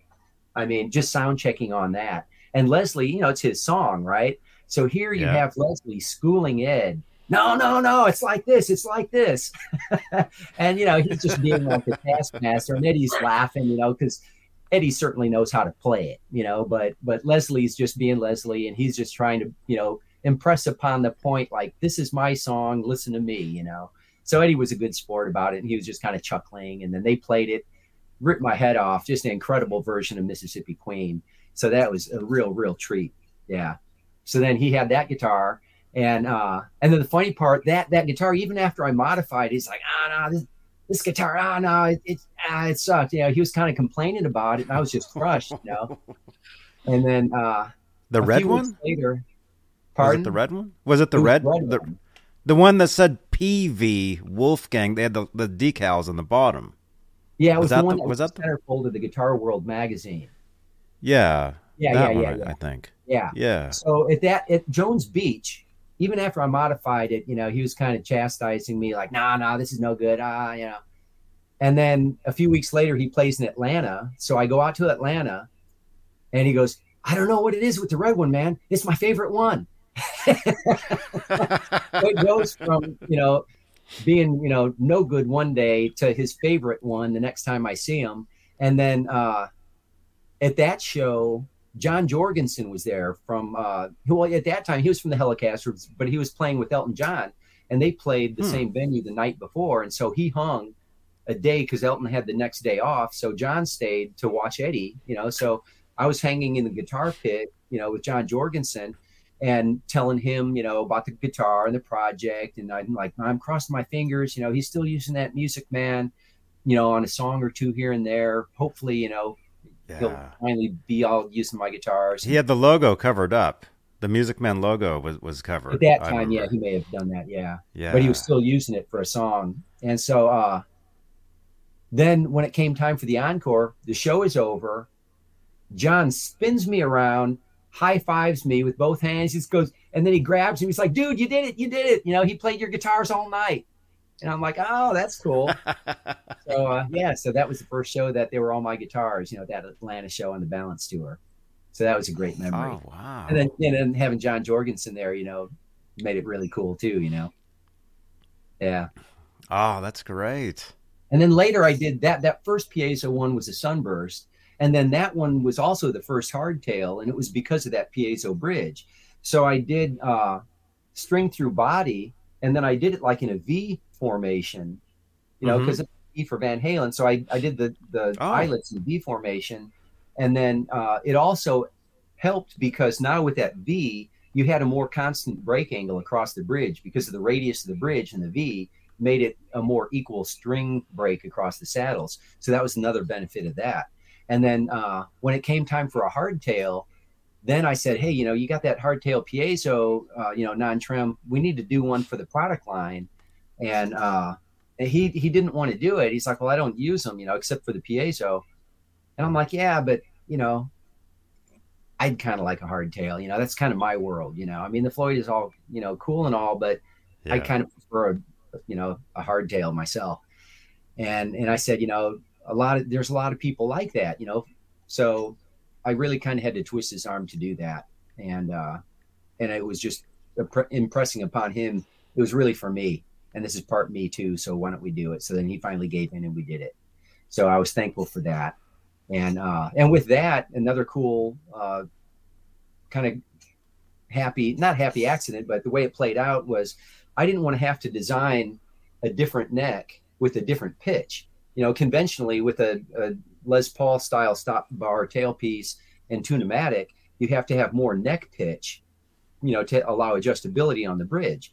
So I didn't want to have to do that. Like that. Ah, there's there. yeah, yeah. Right. Yeah. And so uh, there you go. So for that, since I didn't want to make two drastically different models, you know, because you always have to think of manufacturing and and uh, making their life easier.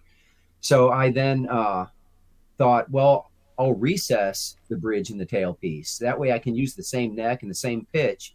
And then I got rid of the thumb oh. wheels and just a, a hex broach for adjusting the the bridge. Yeah, there you are. Okay. So that's why they're so recessed like that. About. You guys, this is amazing. We're learning so much stuff tonight. this is incredible. Yeah. Stuff I we've wondered forever, man. wow. I love the hardtail stuff. I've yeah. I've played the the PV Wolfgang, the the the tremolo version, the hardtail version. And yeah. They both have their place, you know, and uh, mm-hmm. you know, not everybody likes a Floyd, not everybody likes a fixed bridge, you know. So I thought you really have to have both. And so, uh, yeah, I'm glad we did, and we made a lot of people happy by doing that. Obviously, the Floyd Rose version, you know, would outsell it because that's what he's known for, and that's what most of his fans want. But there are mm-hmm. a lot of mm-hmm. fans you know, who do like that hardtail. Oh yeah, that that's the special with the hardtail that I forgot I even did. wow. Yeah. I don't have one of those. I have a, special, but not a hardtail. I have a, a couple hardtail with the contoured top, but not the uh, the flat top. Yeah. That's cool. That's cool. I, I remember on um the uh it would have been the Van Halen 3 tour. He played I remember he played a special for like for like uh his main guitar solo. Yeah, yeah. Once we did the special, you know, Eddie is, you know, he's not one who likes all the fancy and the glitz and all that kind of stuff, right?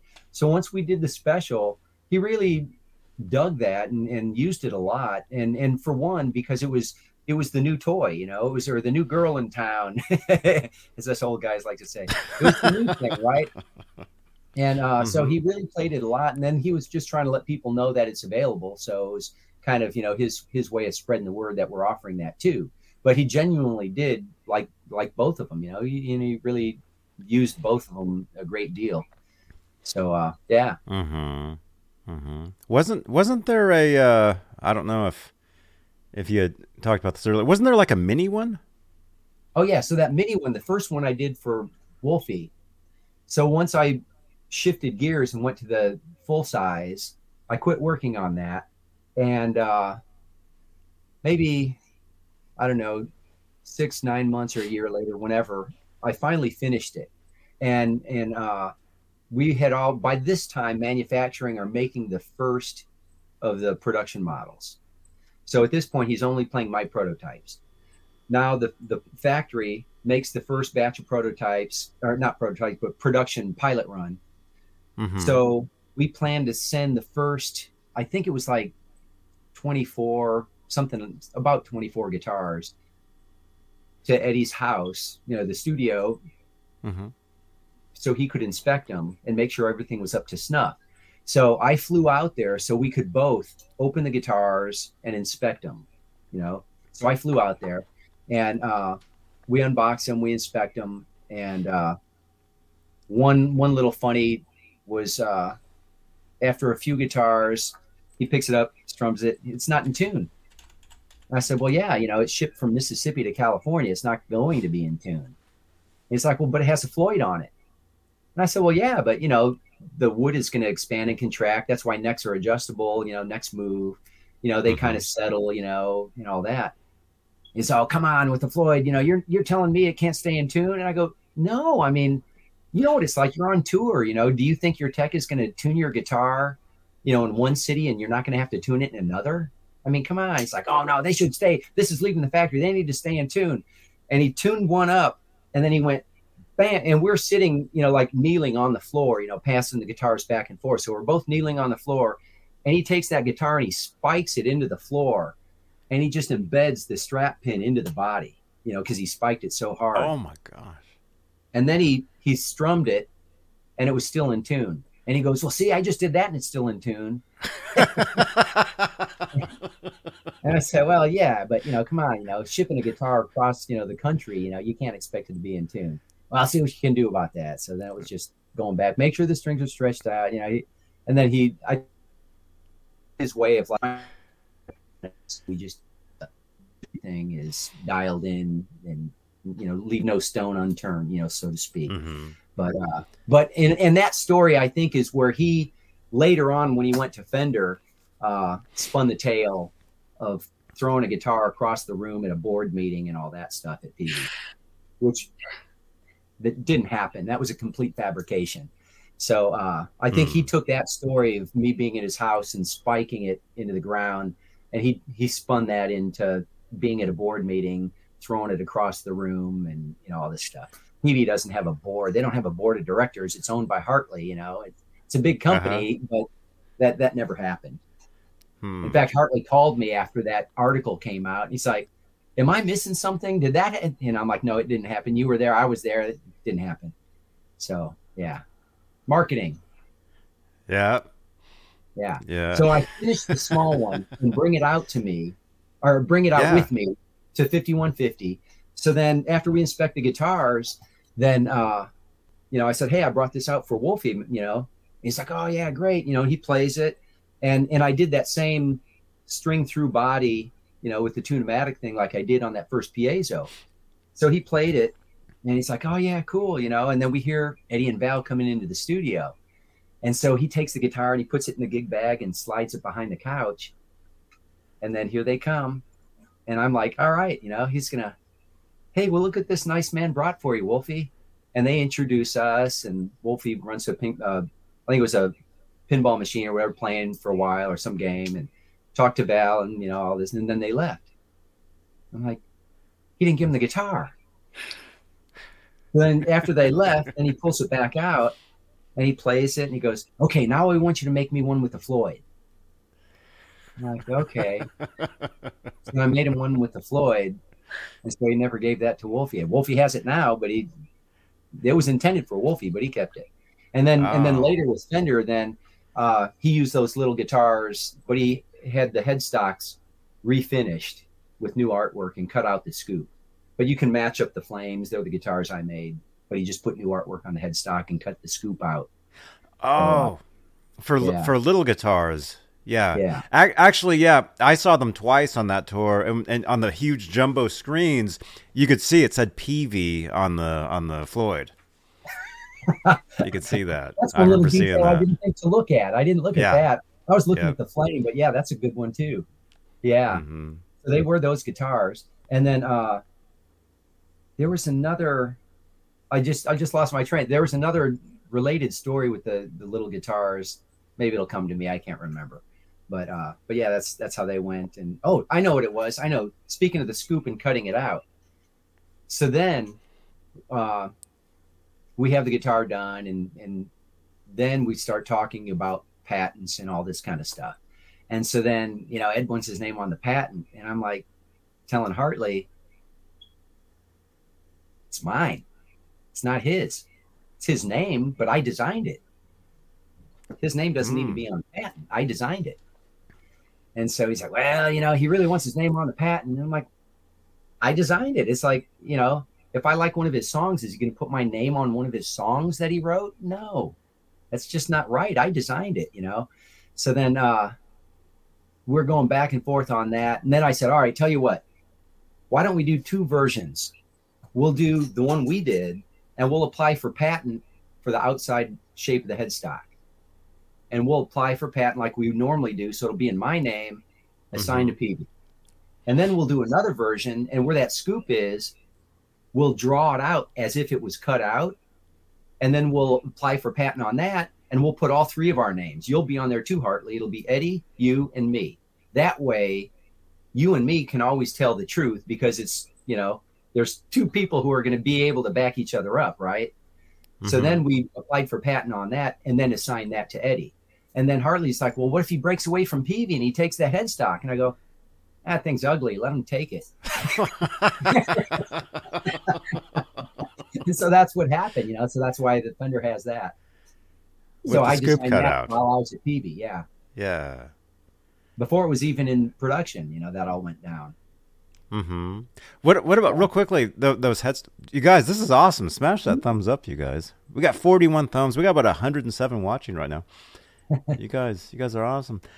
Um, I remember seeing a poster. I think it was like a Guitar World where there was like when the Peaveys first came out, and the scoops had like they had like color in them. Oh yeah, yeah, yeah, yeah.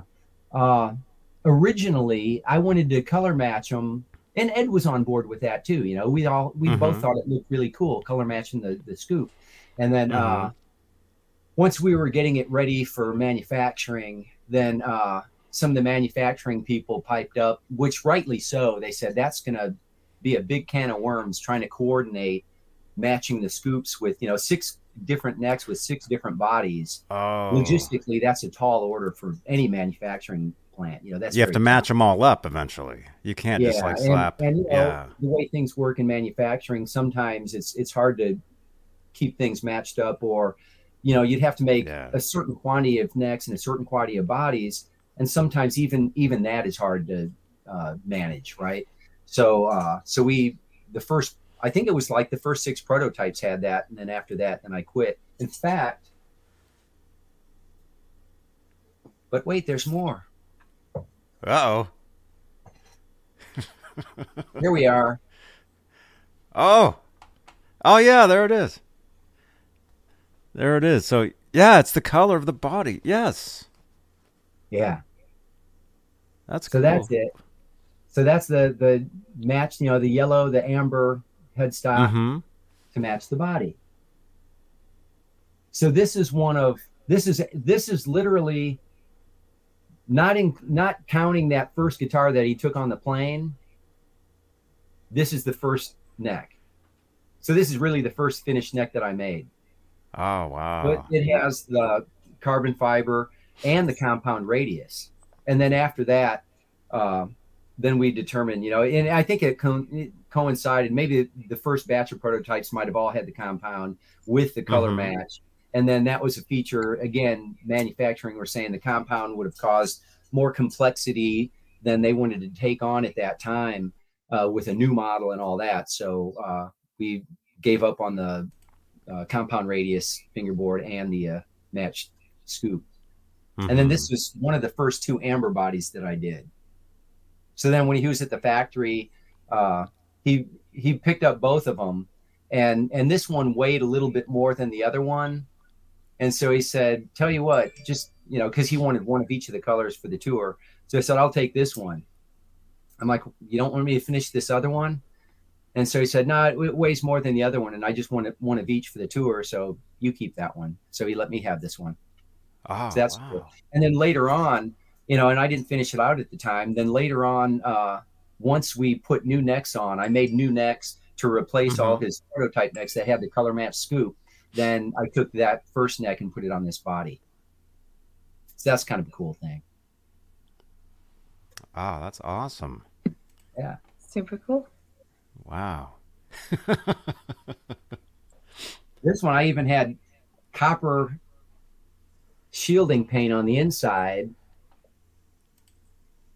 And for whatever reason, he didn't want to do that. Hmm. Yeah. So he felt, you know, and I don't need that. It's quite enough. You don't need to do that. So mm-hmm. that was another thing how things develop and play out.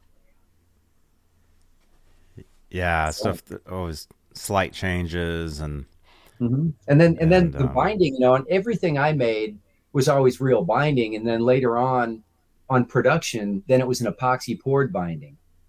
So we hmm. would make uh, the body blanks and then fixture them on the CNC machines, you know, with locator pins, and route out a channel for the binding, and then fill it with cream or black epoxy, let it dry, and then the next day put it back on the machine and then finish machining out the body. So it was, uh, you know, unique. Hartley wanted to do it that way, and uh, but for me, for making prototypes, I couldn't do it that way. I use real binding. You know, it's just I could do that. I wasn't yeah. do the epoxy for prototypes. Yeah. Uh, what else is interesting with this one? Originally, I wanted to use you know the Gibson amber top hat knobs and the cream switch cap. I just I wanted to kind of make it a little more Gibsony, but uh, but he preferred the Strat knobs because he liked the uh, knurl. You know, the spline on the the knob was a little more secure for him. Mm-hmm. And then this this particular Floyd was before we had the uh, block PV logo on them. Some of the early ones may have had like the lightning bolt PV logo, but uh, some of them were just blank with no logo at all. Oh, on the prototypes? Yeah. And then this one has an aluminum block because the original production pieces, uh, at least during prototype, had a die cast zinc block.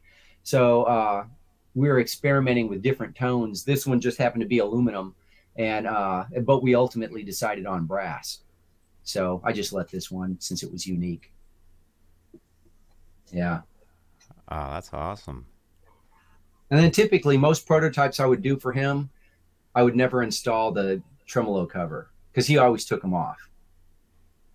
He just right. said it would and get in the way, so he just preferred him without the cover. Mm-hmm.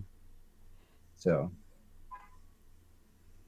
oh, was interesting? Uh, that's cool. What what what like what about the pickups? Like how did how how were how were the pickups? I mean, to my ears, I always thought the Peaveys were hotter than the than the Ernie balls. Yeah, they were different. You know, we couldn't, and you know, I know Larry DiMarzio um, and and Steve Blucher at DiMarzio. You know, I've known them for years, and they're good people. So, mm-hmm. in in fact, in this guitar, I have the DiMarzio pickups. I called up Larry and Steve, and they sent me down the pickups. So those are the DiMarzio Van Halen pickups. Oh wow! So then, uh, I just assumed that's what we are going to put in the guitar because he already did that and already did it with DiMarzio. And then mm-hmm. Hartley said, "No, we're Peavey Electronics. We make pickups. You know, we want to put our pickups in Ed's guitar." So then we talked right. to Eddie, and Eddie's like, "Well, can you do it?" And I go, "Well, Hartley's telling me I need to do it, so let's see what we can do." So then I just specked out his pickups, and then kind of came out with my version of what I thought to get it in the sim- similar realm, right? Mm-hmm. Put him in uh, guitar, gave it to him, takes it out on the tour, and then he'd call back or send a fax at that time or whatever and say, uh, "No, nah, it, it needs a little of this or it needs a little of that." So we went through uh, maybe a half a dozen different sets over a month or so, and every time he'd say, "No, it needs this," and then I'd wind it to get a little more warmth or a little more high end or whatever he was telling me at the time. And I'd take it in that direction. And we're doing this circle. And and it was kind of methodical because everything he'd ask, I give it to him. And we kept on doing this. And finally, I took that first set of pickups I gave to him and sent them back to him. And he goes, That's it.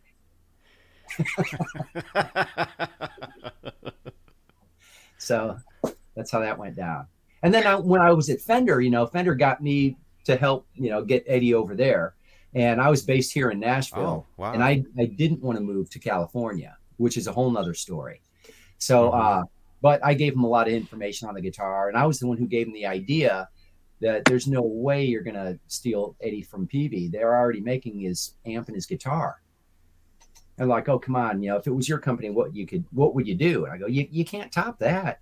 Come on, think about it. What could you possibly do? You know? And I thought about it and I go, the only thing you could possibly do to top what Peavey already did was give him his brand. It couldn't be the Fender Van Halen model. It would have to be presented as the Van Halen brand. So that's what mm-hmm. they did. So, mm-hmm. Yeah. Wow. And then I told him what I did on the pickup. So the pickups are the same whine, uh, you know, for the Fender. And then later on, then they offered Alnico 2 instead of Alnico 5, which I used. And so Alnico 2 will be a little weaker and a little bit warmer sounding. But otherwise, mm-hmm. it's the same wire. Yeah. It's the same. Yeah, I told him what it was. It was. It's not like a big. If you know how to make pickups, you can figure that stuff out. And but I told him what it was anyway. You know, so mm-hmm. they just copied that, and and then later on, initially they had Alnico five, and then later on they did Alnico two. Yeah. Wow. I didn't realize you worked for Fender. Yeah, I was at Fender. I left Peavey in 2000, April of 2000. Went to Fender shortly after that until June of 2011 when I started at Gibson. Oh, yeah. What What were you doing at Fender? So I was hired as senior master builder in Nashville, and uh, at that time it was Custom Shop East. And so uh, some of my first projects, I had to make these 21 guitars for Garth Brooks for his uh, Chris Gaines persona because he was doing this Chris Gaines yeah. Um, mm-hmm. album where he was going to be uh-huh remarketing himself as a rock artist, right? And so he drastically changed his look and his music and all this stuff. And he was just trying to, you know, come out with this alternate career. And so I made these 21 tellies with this uh, mylar covering the the face of the guitar, and it was literally the same mylar that they used on the CD for the Chris Gaines CD. So it was like this multicolor prism line thing and I I found the company that made the mylar. I had to do all this research from the record company and found this place. It was actually in Chicago Heights, Illinois, where I was born, and they made the mylar. So I got a roll of that, and it was uh, I think a half of a thousandth thick, half of one thousandth. I mean, it was a, it was like an eighth of the thickness of a sheet of paper. It was very very thin and I had to use a spray booth and isolate it so no breeze. Because in a regular room like this, if I took a sheet of that mylar and just held it up like this sheet of paper, it would be doing that just because of the residual, you know, breeze that you take for granted coming from like AC or heat or whatever. Mm-hmm. So, uh, so I had to have this isolated room and adhere this stuff to the top. So that was a, interesting project at Fender and then Dan Smith wanted me to move out there, so I was in R and D for like two years, commuting between Fender uh, in Nashville and Corona, and mm-hmm. then ultimately turned that down, which is a big soap opera. I, I, we don't have enough time for this show. Next time. and uh, that wasn't a very popular thing for me to do, but it, it was the right thing for me to do. And so, uh, you know, for mm. my family and everything. So uh, mm-hmm. I stayed here, and then uh, then I had the opportunity with Gibson in 2011, and then uh, started there, and I've been here ever since. And since my first wow. guitar was a Gibson, I feel like I'm home. It was meant to be. That's amazing. Oh, that's awesome. So yeah. That's awesome. And really quickly, is this is this the, the Garth Brooks? Is is that the guitar? Yeah, yeah, that's it. That's that prism thing. Yeah, if you get up yeah, on it, that's him. There's kind of a grid, but then you see all these oh, yeah. prismatic lines and stuff in there. Mm-hmm. And then I did like a silver burst around the the seam around the rim. And then, uh, hey, after this program, send me a copy of that. I'd like to have that. For, I don't have that photo. Oh, you got it. Yeah, there thanks. Yeah, 21 of them. And those were like stocking stuffers for the band and uh, the, his staff. I think they were probably twenty five hundred dollar guitars. You know, his cost, and we made twenty one of them. And then I think the the the real Christmas presents were like BMWs that or Mercedes that year for everyone, and that was like the stocking stuffer. He's a very nice guy. That's amazing. The year before, he gave them all houses. yeah. Wow. Part of that one. well, yeah, so that was a real interesting project, and uh, yeah, you know, I like I like those kind of, you know, out of the ordinary challenges. You know. Yeah. I had I had no idea that you were at Fender because that's kind of how I got my start was with all the people who work out of Fender and Fender Custom Shop. And you mentioned Dan yeah. Smith and Jason Smith as a friend of mine, his dad. Yeah. So I had no idea. That's so cool. Yep. Yeah. So was it? This, I feel like I'm home, and uh, yeah, like again, you know, my first guitar was that SG, and you know, I'm here. So that's very cool. That's so cool. Is there any other guitars that people would be surprised to know that you worked on? Like any specific projects? Um, well, you know, a couple. Not not as far as like, I, am sure there's design things, but like some of the cool things like that may not may many people may not know. I worked on Randy Rhoads guitars uh, two months before he passed away. So uh, being that I was Whoa. in Chicago, and and Bruce oh, Bolen was, you know, I didn't realize it at the time, but you know, Ozzy's people reached out to Gibson and said, "Hey, do you know anyone in the Chicago area?" So he recommended me at the store. So then I went to the Rosemont Horizon and worked on Randy's Polka Dot V and uh, Charvel and his Les Paul. Les Paul just was set up and it was buzzy. He wanted me to refret it, but I couldn't do it overnight. And then uh, the Polka Dot V I, I worked on at the show, and uh, he was having trouble uh, keeping the vibrato because this is before Floyd Roses. So mm-hmm. I did this hidden knife edge, which is later what Paul Reed Smith did on his guitar. So it was a hidden knife edge. So what I did, I took the six screws out of the Floyd, or not Floyd, but the Fender style. It was actually a brass like Mighty Mite or whoever aftermarket tremolo. And I took the screws out and I put them in a hand drill and I took a triangle file and filed a V notch in two of them, you know, and put two of them back in on the outside by each E string. And then I left the four out. That way it just pivots on those two. And I got that cue from Leo because Leo did that on G and L's at that time. Mm-hmm. So I, I took that concept and did that hidden knife edge, but Leo's wasn't hidden, but this was hidden just by default of those stock strat style screws. And then I deburred the base plate and the block and the saddles and all that stuff and filed the nut, lubed it all and all that stuff. And he used it for the show and it stayed in tune. He used it on his solo. At the end of the solo, he hit an A chord and it was in perfect tune. It was awesome. Then he went into Suicide Solution and it was it was great, man. I was in the clouds. It was fantastic. And then afterwards, he's like, "You're taking my white Charvel home and doing the same thing to that." So I took it home and took it to the shop the next day. And I had to get back to him that afternoon, like at four or five in the afternoon, because they were leaving. And so uh, I did the same thing, but I could only do so much because it has that hockey stick headstock. And with that mm-hmm. extreme mm-hmm. brake angle, you can only hope for so much, you know, without a lock nut. So uh, mm-hmm. all the work, you know, he passed, you know, unfortunately two months after that. And uh, all the guitars now, when Fender reissued them, I think they did a reissue of his White Jackson in 2010, somewhere around there, 11, and they copied all the work I did, and then um, for their reissue, and then his guitars are still intact. You know, his family owns them, yeah. so they're they're still intact. You know, the polka dot and the the white V are still intact with the work I did. So I'm very proud of that. And then, and I'm very proud that I've been, you know, great friends with Rudy Sarzo ever since. So 40 years or over 40 years later. In fact, happy birthday, Rudy! Happy Today birthday! Is Rudy. yeah, yeah Rudy's my brother. It's his Aww. birthday today. Yeah.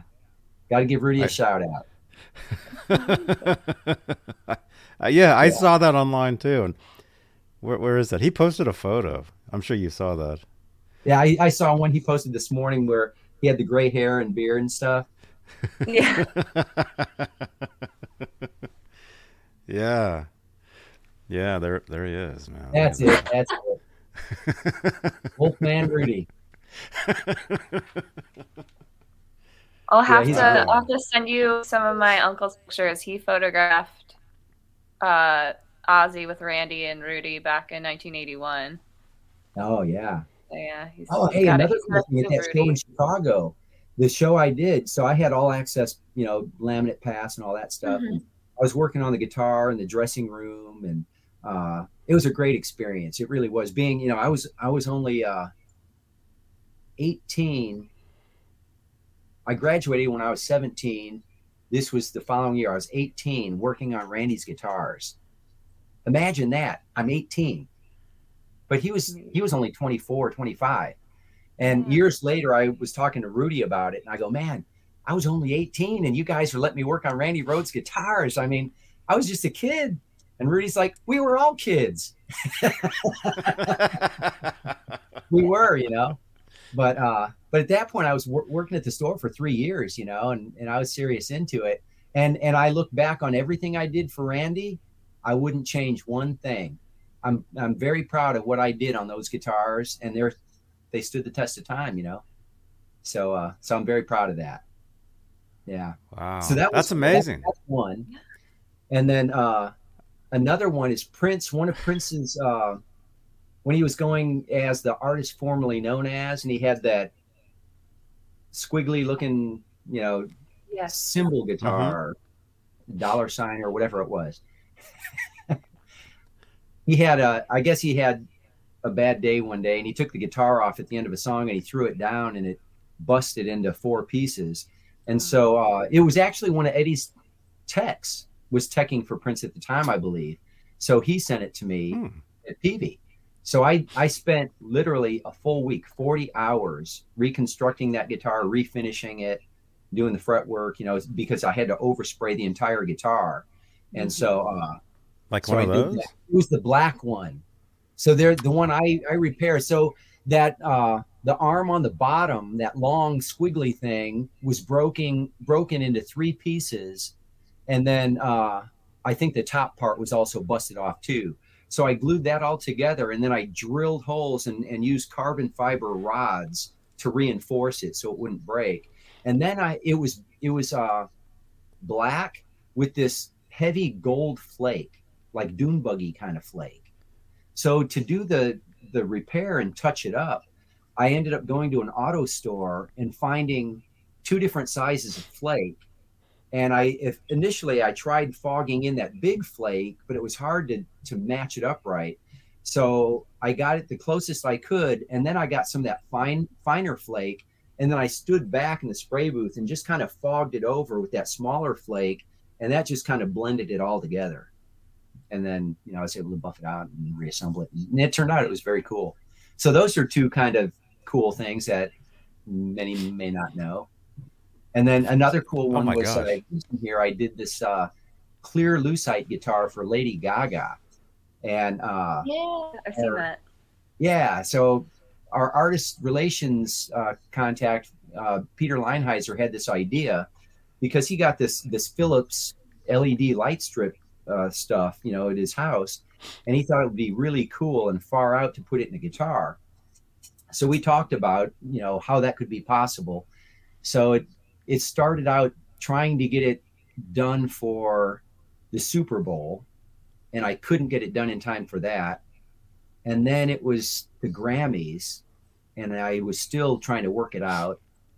And then all of a sudden beyonce couldn't make coachella so gaga got pulled into headline coachella so then i was able to have it done for that and then I made a backup and then went out to Coachella and I was on the stage while she was playing it for tech support in case something happened. So that was super exciting. And it was just a, a crazy project because I had to figure out a way to inlay this light strip. And it was very cool because you could change the color with your cell phone. You had this app from Philips. So I'm in the guitar pit while she's playing, and the tech is changing the color of the guitar while she's playing it. And then they surprise me. One of the dancers runs over to the tech and he hands her, the dancer the phone. And then the dancer runs out and gives it to Lady Gaga. And then she, you know, after that song, she goes, Hey, everybody, let me show you what this guitar can do.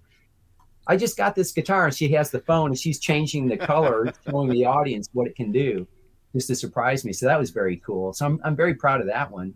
That was a great project. And to be there and experience it and witness it was pretty, pretty heavy, you know, that was cool. And I have to say, you know, wow. Uh, she played the guitar on a song called Ayo, and it was very commendable. If you listen to the studio version of it, it's very different than what she does live. And and that seeing that show, her show at Coachella was just um, a real awakening, you know, because it made me realize the importance of guitar. I mean, I I know what the importance of guitar is, but when you hear her record, she makes a record and they produce it so it's popular on the radio or streaming or whatever she's doing, right? Mm-hmm. But when mm-hmm. she's playing a show, she's playing a rock show. And her two guitar yeah. players, I'll put those two guitar players up with any rock or heavy metal guitar player you want to put them up against. They are fine guitar players and they're rocking. Yeah, that's the guitar. That's the guitar. That's it. Yeah. Oh, that's I want one of those. Yeah. that's awesome, man. And so uh so her guitar players are fantastic and then uh and her tech even said she does the arrangements and kind of tells them you know the, the arrangements to do but they're great guitar players and, and and super nice guys but she came out she played that and she arranged that song such as if you hear the and the studio cut is great but the version she did at coachella it's as if led zeppelin played it. You know the guitar parts that she was playing oh, it's wow. like something jimmy page would have played. It was pretty cool. Yeah. So i was i was you know kind of and then and then during the whole show her two guitar players are just rocking out. I mean it was a heavy metal show for real. I mean it was it was heavy. Mm-hmm. it, it, mm-hmm. was uh it was rocking man. And and that to me told me she's smart enough to know you make a record as a record should be you know it has to be produced to be relative for that point in time yeah. but when you put on a rock show people want to be entertained when they see a show they want loud screaming guitars and they want a rock show. And that's what she gave them. So that was mm-hmm. cool. That was a great experience. Yeah. Oh man. Well, yeah. So those Dude. are those are three cool out of the ordinary things. You know. Yeah. Kind that's amazing. Yeah. That's amazing. Yeah, that guitar looks cool, man. So just it changes colors, like you you change oh, with the app. Cool and... thing. Uh, it was it was 24 volt powered you know so that was a challenge so i had uh, a good friend and coworker who uh, was a electrical engineer who came from crown and some other companies so as i'm working on this he had this concept to do this voltage multiplying circuit and so i was able to take two uh, 3.7 volt batteries rechargeable like people use in vapes and those sort of things mm-hmm. and i mm-hmm. used two of those batteries and was able to scale up the voltage to turn those two 3.7 volt batteries into 24 volts and it had enough current to power this guitar and then i made this battery pack that went on the strap you know like a wireless would. And then i i had the power wire fished through the strap and then it connected like in the back of the neck joint. And then the neck pickup on that guitar is really a dummy pickup. And it's it's basically a Gibson humbucking cover with the circuitry for the light system inside that humbucking cover, and then the power goes into that pickup to power that whole system. Oh no way! Wow. Yeah, there it is, green. Yeah. There it is. You're giving me ideas. And, and, it really I'm working on an LED project and I'm like, like lights are going off over here. Lights take a little bit of that, but when you see it where it's darker, it really lights up and glows. But either way, it looks yeah. cool, you know. And she dug it, and you know, it was a cool project, you know. So I was proud of that. That's so cool. Yeah, yeah. I've I've seen you post about it before, and yeah, so I knew about it, but I yeah. didn't know about that part. Yeah, I didn't know about that. That's awesome yeah, that was that was one. It took, you know, like I said, over a couple of months, and uh, probably I probably had eight out 80 hours in it. I mean, it was there's a lot of time in that guitar. And uh, mm-hmm. so, was yeah, it just was the a, one? Was it just no, the one guitar? And uh, the second one was quicker, but the second one still probably took me, you know, a full week, you know, at work, you know, putting it together and doing all the electronics and all that stuff even though I knew what to do, it was still very involved. And, and working with those lights, you had to kind of slice them and, and cut them. And it was very, and I, I ruined a couple strands figuring out how to alter them to get them to fit in there. So it was, uh, it was kind of tricky. And that's where the challenges were with that. Mm-hmm. But, uh, but yeah, it was, it was cool. And then the funny part, they flew me out there for tech support and, uh, and I didn't know it until afterwards when uh, my friend Peter informed me. He said, "Yeah, you were out there for tech support, but the irony is that if her main guitar, that first one you gave her, went down, that second one wouldn't have worked because it would have had to been paired with the phone that she was using. So really, I was just there for just to be there, I guess. I couldn't have done anything, you know. Been too late at that point, but I was there and it was cool. Wow. Wow. Yeah, that that's kind of like I've got this thing back here called the Guitar Moire. It's where I've got like a bunch of guitar, bunch of my guitars live back here, and I have oh, like yeah, a, a yeah, similar. Yeah. I have a, a, similar type of thing where, where I can like do all the lights. Yeah, I can there change you go. All, yeah. I can change all the cut. Like I can do everything. Is that Philips you know? or who's is that? Yeah, Philips Hue. Yeah, yeah, that's exactly what I used. They're good. Yeah, they're the the uh, the um, I've got three of them. Yeah, I've got three of them all in there, and I can actually it, we have it where I, I, the channel gets donations to help support the channel, and any of those trigger that, and it automatically changes to whatever the the donation is. But I can also from here I can like do everything myself. But I love these things. Yeah, I, I love that's these exactly things. What I use the Philips Hue to have that in a guitar. That's that's amazing. Yeah. yeah, and that was in uh when was that? 17 maybe? 2017, give or take, somewhere around then. Mm-hmm. Uh, 16 or 17. It was it was man, it was a great experience. And Coachella, it was there was 120,000 people there that year, and uh, I was never around that many people in my life. I've been to big concerts, you know, you know throughout my life. Yeah. And crowd and I'd follow the fence line because I was that scared. Like, I'm not going to get too deep in these people and, and get lost or not be able to get back. But I might get 100 yards out and I'm like, you know what? I'm going back. You know, it was, it was pretty intimidating. It was cool. Yeah. Wow. Coachella. Dang. Uh, well, look at this. We're, we're over two hours. And, um, time flies. We, we told you. Yeah.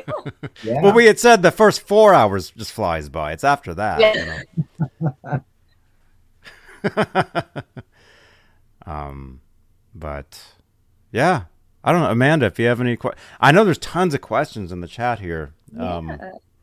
We've got there's so many things, but I mean, see, this is when, when I start feeling bad because Amanda and I, we're both in California, so it, it's only seven o'clock here. Yeah. But I know it's later. It's later where you are. Yeah, I'm I'm trying to look at some of the questions here to see if uh, I can catch anything. A lot of nice comments. Oh yeah, yeah. A lot of oh yeah. Um, David Allen Wright is here or was here. He was in the chat. Oh, there he is. David Allen Wright is here. Hey, man. Hey, David. Yeah, yeah. David's a great dude. He's awesome. Oh, here I I have some of these questions that Amanda had. Mm-hmm. So I'm just looking you at. You answered those. a lot of them. I I can. Yeah, we, we, we touched off on a lot of them, right? Yeah. Um. Here's one. What are some of your favorite artists that you've been able to build for? Um, most recently, uh, I'm very proud uh, have I made a couple of the Ukraine half yellow, half blue guitars for Paul McCartney, and being a big Beatle fan, and he's wow. my favorite. You know, he's actually. I know this is a Van Halen show, and I love Eddie, and I love Van Halen. but Paul McCartney's my hero. He's my number oh. one. So, to make a guitar for him was a dream come true, and uh, I actually made him a few. I made a Casino and a Les Paul and the Les Paul just uh, was auctioned off for Ukraine support. He used it in a show and then signed it and, and auctioned it last, I believe, last weekend. And I think it brought in like seventy six thousand eight hundred dollars, or something like that. So that was very cool. And then the uh, the casino, he decided he wanted to keep, which is very cool. And uh, big long story on that. Uh, I was out of town for work, and then when I I got a call that I had to deliver these guitars to Paul in Knoxville. So mm-hmm. I said, mm-hmm. "Well, I can do that, but I'm I'll be home tomorrow." And the way it played out, I went from the airport to our headquarters, picked up the guitars because they had to be shipped back to me.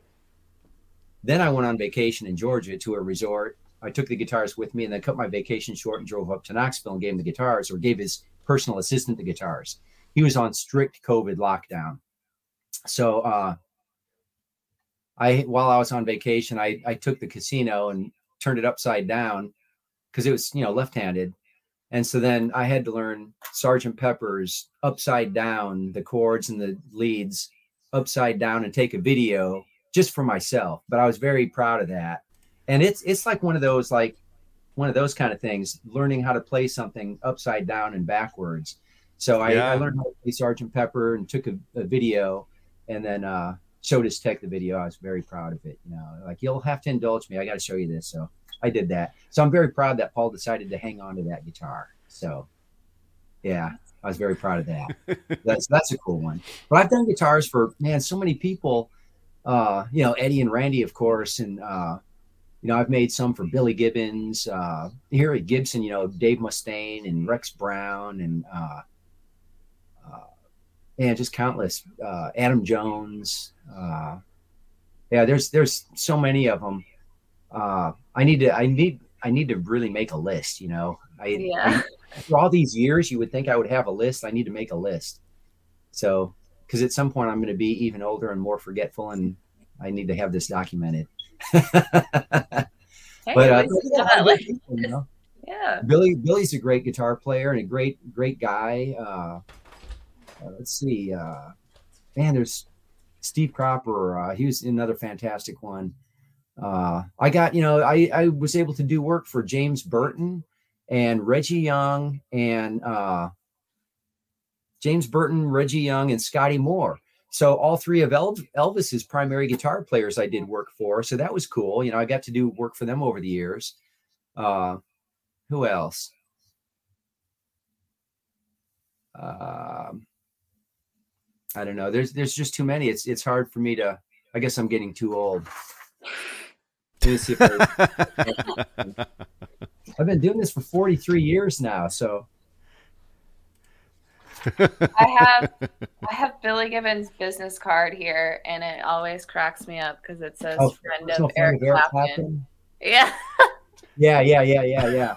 I mean, that's that just shows you what a humble guy he really is. You know what yeah. I mean? it, it, truly is. I mean, it's a funny joke, and it shows that he's a humble guy. You know, because he's respecting Eric like that, and and Billy is, you know, an awesome guy. You know, he's an awesome guitar player and you know, celebrity in his own. But it just shows you, you know, how nice and humble a guy he is. You know, I just yeah. saw him and Jeff Beck here in town uh, at a venue. Actually, the venue is like five minutes from my house. Uh, this new uh, First Bank Amphitheater. It's a fantastic venue, and uh, and uh, Billy and and uh, Jeff put on a fantastic show. It was incredible. It's the fifth time I saw Jeff, and the uh, I think the second or third time I saw Billy. Yeah, it was great. That's amazing. I've I haven't seen yeah. Utop yet, but I live vicariously through my uncle who was a concert photographer. So he got to photograph and see and see them back in I think '79. So oh, I always yeah, like yeah. look through all his photos. Yeah. And so oh, awesome. All right, you'll, you'll appreciate this one. Here's another great story too. So when I I'm working on Randy's guitars, right? Mm-hmm. I had I had the full access pass. I could go anywhere. Yeah. Except Ozzy and Sharon's dressing room. But you know, I stayed in the dressing room with Randy and the band. Oh. And uh, and then I could walk out on the stage or backstage or in anywhere in the audience I wanted to.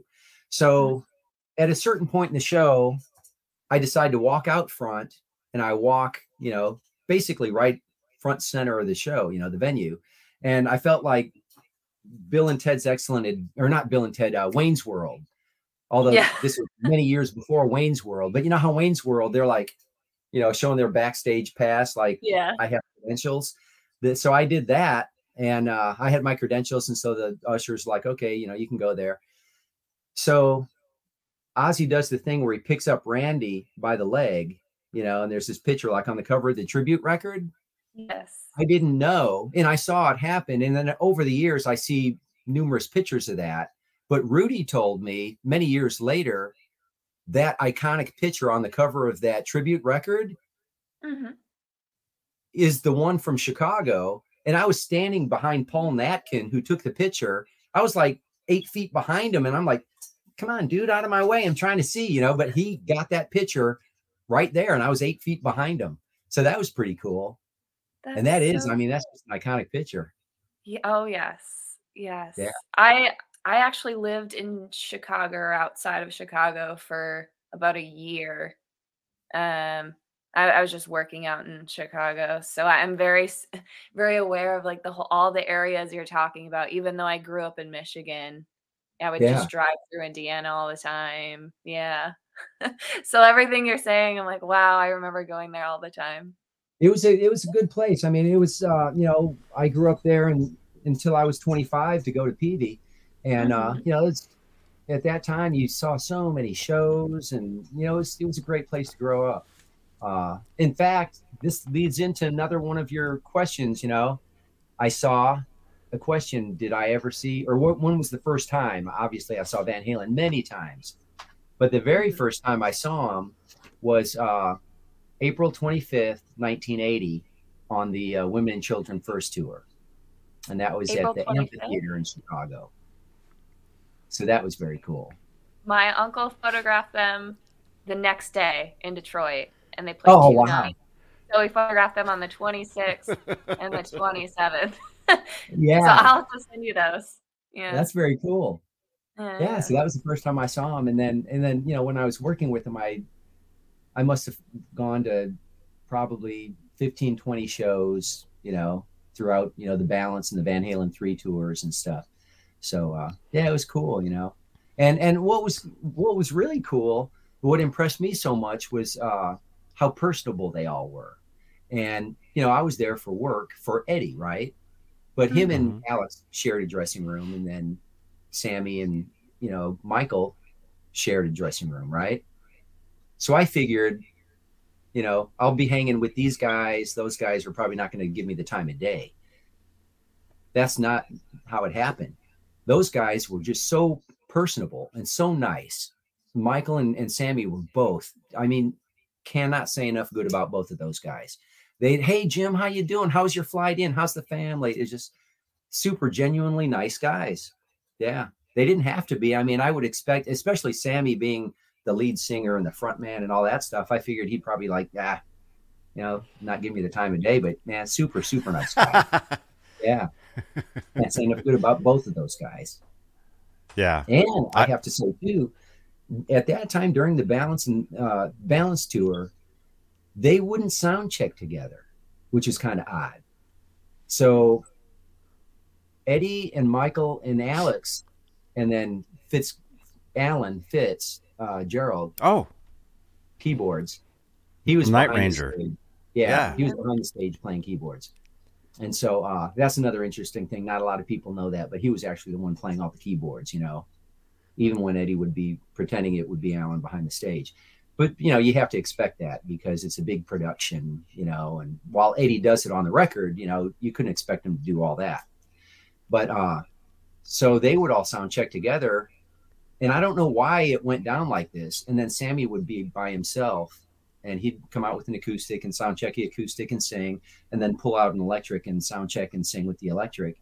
And when he lets go on electric, and he he ne- he's never done this, but he could be frontman singer and guitar player in a power trio and pull it off magnificently.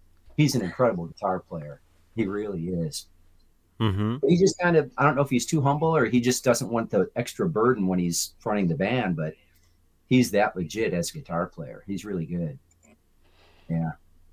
Mm-hmm. And in fact, on all the old Montrose stuff, Bad Motor Scooter and Rock Candy and all those, he wrote the riffs and he actually placed the lap steel on Bad Motor yeah. Scooter and he did a lot of that stuff. Yeah. Yeah. He brought that back out on tour one year, the lap steel, and used it. Yeah. Yeah, it was mm-hmm. it was a mm-hmm. great experience. And then with with Cherone on the three tour, you know, I think he got a bad rap. You know, you know how fans they can be. You know, just like we know the Sam and Dave mm-hmm. thing, and then you mm-hmm. add Gary to it, and you know, he just got torn up. You know, and and really, you know, you go back and listen to that Van Halen three record, and it's really a good record. You know, uh, but at the time, you know, it, it, I guess wasn't well received just because it was a third person. You know, but it was it was cool. It was. Yeah. I I really I really consider that like Edward's like his solo album. You know, because yeah, he did a he lot kind of produced it, and it was more his stuff. thing. And did did you like did you build like special instruments or guitars for for him for for that record? Well, I was still do you remember? during that time. You know, I was making things. I made him three double necks, and he never took them out live. But I made him three double necks, and uh, PV Wolfgang double necks? yeah, yep. Two of Yeah, them we never uh, never saw those. Two of them were baritone on top with a six string on the bottom, and then uh, one of them was a twelve string on top with a six string on the bottom. Yeah, Wow. and then the baritones had to be like, you know, because he liked the Danelectro Tic Tac basses, you know, six string basses. you Yeah. know, like short scale. So uh, he wanted it to sound like the Danelectro Tic Tac bass, but he wanted it to sound like the Wolfgang guitar. So the double neck was, you know, half hollow and half solid. So it would Mhm. sound like the Van Electro on that half and like the Van Halen on the bottom. hmm So that was it was an interesting project. Amazing. Yeah, three of them. Wow. Let's see what else. Cool.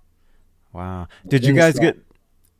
I'm sorry. Did you get the G Butchnoff question? He did a. a hey Jim, Gotoh trems on the PV Wolfgangs? Question mark. No, those are pings. We use ping. Pingwell is a, Hmm. a Korean company that make uh, a lot of hardware for a lot of different manufacturers. In Mhm. fact, they make you know Grover tuners that we all know and love. Grover tuners are made by Ping, and uh, they made the vibratos for PV and uh, uh, and the PV tuners for the other models. However, on the Van Halen, we went with the Schallers, but uh, but our other hardware was all Ping they're they're a, a big big hardware supplier in the industry Yeah, I've heard. Yeah, I used to work at a. You ever heard of a, a, a shop called Subway Guitars in Berkeley? yeah fat dog Fat. I used to work there in the '90s. Fat for Fat No Dog, kidding. and I used I used to throw weird guitars together, and yeah, we used Ping stuff and uh, talk Yeah. about that Danelectro stuff. That was the play. He had all that stuff, man. is he still in business Yeah, i need to call him is he still still own it yeah. I'll give you his phone number. Do that He called that. me. He called me about a year ago. He wanted to get together, so I'll give yeah you his I, i'd like to talk to him again i i met him uh in 89 or 90 i i have a friend i'm i'm really a big passion of mine is pre-war delta blues and so Mhm. uh if robert johnson and son house and charlie patton Yeah. and all that so uh, a blues researcher friend of mine Gayle Dean Wardlow who wrote several books and and the most recent most definitive robert johnson biography it's a great book he took me to the dedication of the first Robert Johnson uh, tombstone uh, or monument, and Fat Dog was there. So I met him there. So that was very cool. So we had a lot of good conversation at dinner and stuff. But yeah, I'd like to I'd like to meet up with him again, or Wow. at least talk to him. Oh, I'll Nice give you his number, man. Yeah, he's. I him and I we're actually neighbors, believe it or not. He actually I live in uh, in Santa well Santa Cruz area. We both live in, in like literally blocks away, and I never see him. But Yeah. but uh, the shop up in Berkeley. Did you ever visit his shop No, I on never had Cedar Street in. Berkeley? But I do love the absurd, and I know he he was a merchant He, Yeah, he the stuff- a lot of wacky builds and stuff like that. You know, I just thought it was Yeah. all fabulous. Yeah, a lot of crazy, crazy stuff. But yeah, the Danelectro stuff, dude. I mean, before the stuff was being reissued. I mean, back in the day, like Yeah. the the what do you call it? The masonite bodies or whatever, like all that stuff. Yeah, I was a big fan of that stuff. You know, in, in the music store I grew up working at, anytime they would get any Danelectro or Silvertone, you know, Danelectro stuff in on trade, they just give it to me because they didn't want to stink up the store. They just thought it was garbage. it was before they were cool, you know. And so Uh-huh. you know, I probably have a dozen of those things, you know, that they just left for dead. Just I'll give it to Jim, he'll take it. So uh, they're cool, you know. I, they have a lot Oh, of man. virtue, even though they were budget guitars. They're still cool in their own way. mm-hmm. Yeah, Mm-hmm. I, I know Edward had a lot of that stuff too. yeah. Like in some yeah. of the photos, you see them like the silver tones and And then Randy's polka dot V, Karl Sand- Sandoval uh, made the body, but he used a Danelectro neck. Oh, that's that's that's what's on that. And then he grafted some wood to have that like V kind of shaped headstock, but that's a Danelectro neck. That's why if you look at the inlays, they're bow ties like Randy's motif. But mm-hmm. if you look at the center of the bow tie, it's the stock white acrylic, and then the other part of the bow tie is mother of pearl. Mm. Oh wow! Yeah. Wow, that's amazing. Yeah. Man. Well, uh, any, any more questions? See, now I feel really bad because it's we. I said uh, an hour, eh, two two hours tops. Now we're two and a half. We'll ask, two and a half. We'll ask one or two more questions. How about that? All right. Okay. Um, the, the, the wrap up. what would you tell someone trying to get into the guitar industry? Main thing, it, it's hard. I mean, everyone has their own path, you know. And my path, while it it I you know it's like, again my 43rd year and and it's worked out for me but it was a difficult journey. It wasn't, you know, easy. It, it you know, it, it's almost like trying to be a professional musician or a rock star. You know, it's it's it's a long journey. It's not an easy thing. So you have to follow your passion and you have to want to do it. And um, it, it, has to be your life. You know, you just have to mm-hmm. commit to it and be into it. That's that's the key thing. If you want to do it, um, and and it really you look at at all our you know heroes and and whether they're musicians or actors and actresses the people who who are successful like that are the people who just have that passion and just commit to doing it and sometimes mm-hmm. you're eating peanut butter and jelly or ramen and sometimes you're eating filet mignon or whatever you know fancy stuff you know i mean you just have that journey you just have to have the passion and commit to it that's the key yeah. with you. I absolutely so, There you go. Yeah. And then what's something you know now in your career that you wish you knew when you started? Um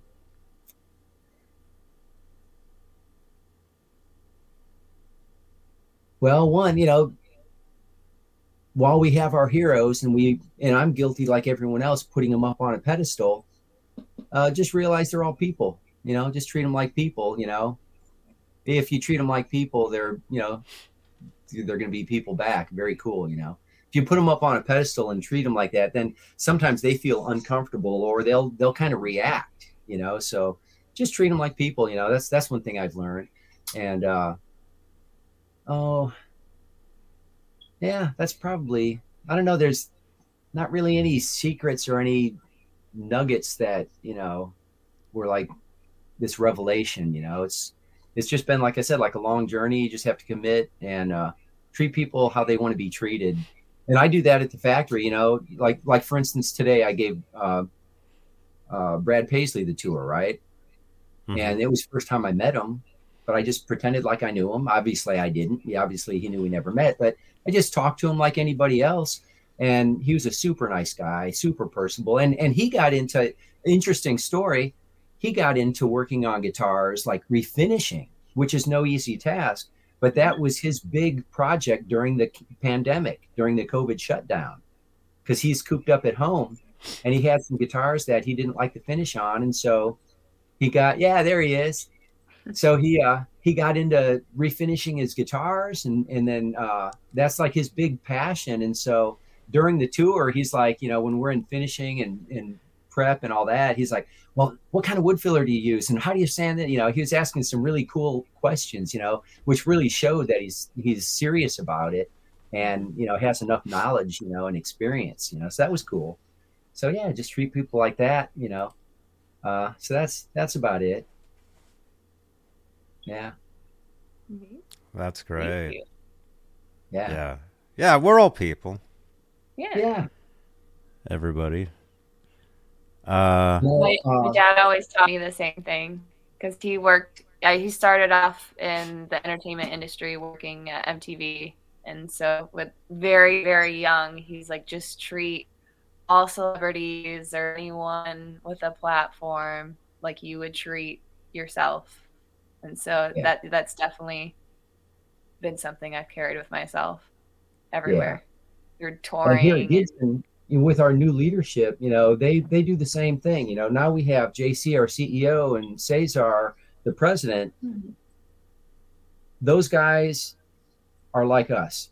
We could just sit here and talk and talk and talk. You don't feel like you're scared, like, oh no, they're in that position. And I, I you know, there's nothing like that. I mean, they're just people. They treat you great. You can talk yeah. and joke with them. Uh, they, they have the same passion that we have because they're guitar players and and man, they are like like I think I'm fanatic about guitars. Man, I can't compete with Cesar. I mean, he's oh, he's yeah. up there. I mean, he's really got the passion and uh and and you know he's he's really learned a lot since he's been here you know a lot of things that he didn't really have to learn but he's picked up a lot uh, just because he's so interested and so when you have leadership like that uh, and they treat you like people and that's how you have to you know treat everyone else. And, I, and i do everything. That's my outlook in the factory too. You know i look at it like uh, everyone's in a band when you're in the factory and everyone's playing a different instrument. And you could be your star sunburst painter or you could be uh, someone who maybe sands the guitar or maybe a buffer who buffs the guitar. You're all just as important. No one's more important than the other guy because if one of those things fail the whole guitar fails yeah so you that's, you treat it like a band that's Everyone's what i love about. Gibson, and that's what I've noticed through a lot of the marketing going on. And I have some friends who over who are over at Gibson Custom Shop right now, and they all have the same things to say, and everyone's really good friends, and everyone's just very sincere and kind. And um, I actually got to meet JC at a there was like a there's a store called Huber Breese, which oh yeah yeah yeah yeah Paul yeah, yeah yeah yeah and JC came out and I got to meet him and I was hanging out with him and he's the nicest guy. Yeah. So nice. And yeah, yeah we're just chatting and yeah. Mm-hmm. You can kind of see us r- right here. it's hard to see. But yeah, yeah we were hanging out. Yeah. Like, where's my camera? But yeah, That's he it. was so nice. And so I got to talk with him and I was showing him my uncle's photos of Eddie with the Les Paul, but it's got both pickups in it. And he was oh, like, yeah, oh my yeah, God. Yeah. yeah. But the, yeah, everyone's so, nice. Yeah, that, and that's the key thing, you know, and uh, that's that's one thing I learned, you know, treat people how they, you know, treat them like people, you know, and they'll treat you like people back. You put them on a pedestal, or if you're scared, then people kind of act weird, you know. So just treat them like you've always known them, and you know, it'll work out. Yeah. Mm-hmm. Yeah. Cool. Yes, I agree. That's great advice. You guys, this has been amazing. Jim DeCola, dude. Thank you so much. I mean, for for hanging out with us, and we're not scared, so we're gonna message you. and uh, yeah. well, I, I got to give you Fat Dog's phone number and that picture of Garth Brooks anyway. So yeah, right. And contact info. Yeah I'll so send you that stuff. cool. you know it, took a while and and i'm sorry it took a, a, long time to coordinate it and stuff like that but i'm glad we finally got to do it and you know i enjoyed it. It's been a lot of fun. Oh awesome. Yeah. awesome. Thank thank you so much. You guys smash that thumbs up. If this is your first time here subscribe to the channel. And jim like what like what do you have any pages you want people to know about about any your like a website or I, no, Anything? I don't have a website really. No, I don't. Uh, I don't know. Uh, I'm on Facebook and buy a guitar. I'm on Facebook and Instagram. Uh, uh, hit me up there, or uh, I've done a lot of videos, like I said, for Gibson. You know, so you can check those out. But yeah, I don't have a website or anything like that. Okay, okay. Yostinator, he's saying, uh, when is the Epiphone Adam Jones being released? Honestly, I don't know. While uh, the Epiphone crew, Al, John, and Richard, are uh, great, great friends of mine, and and we all meet a few times a week.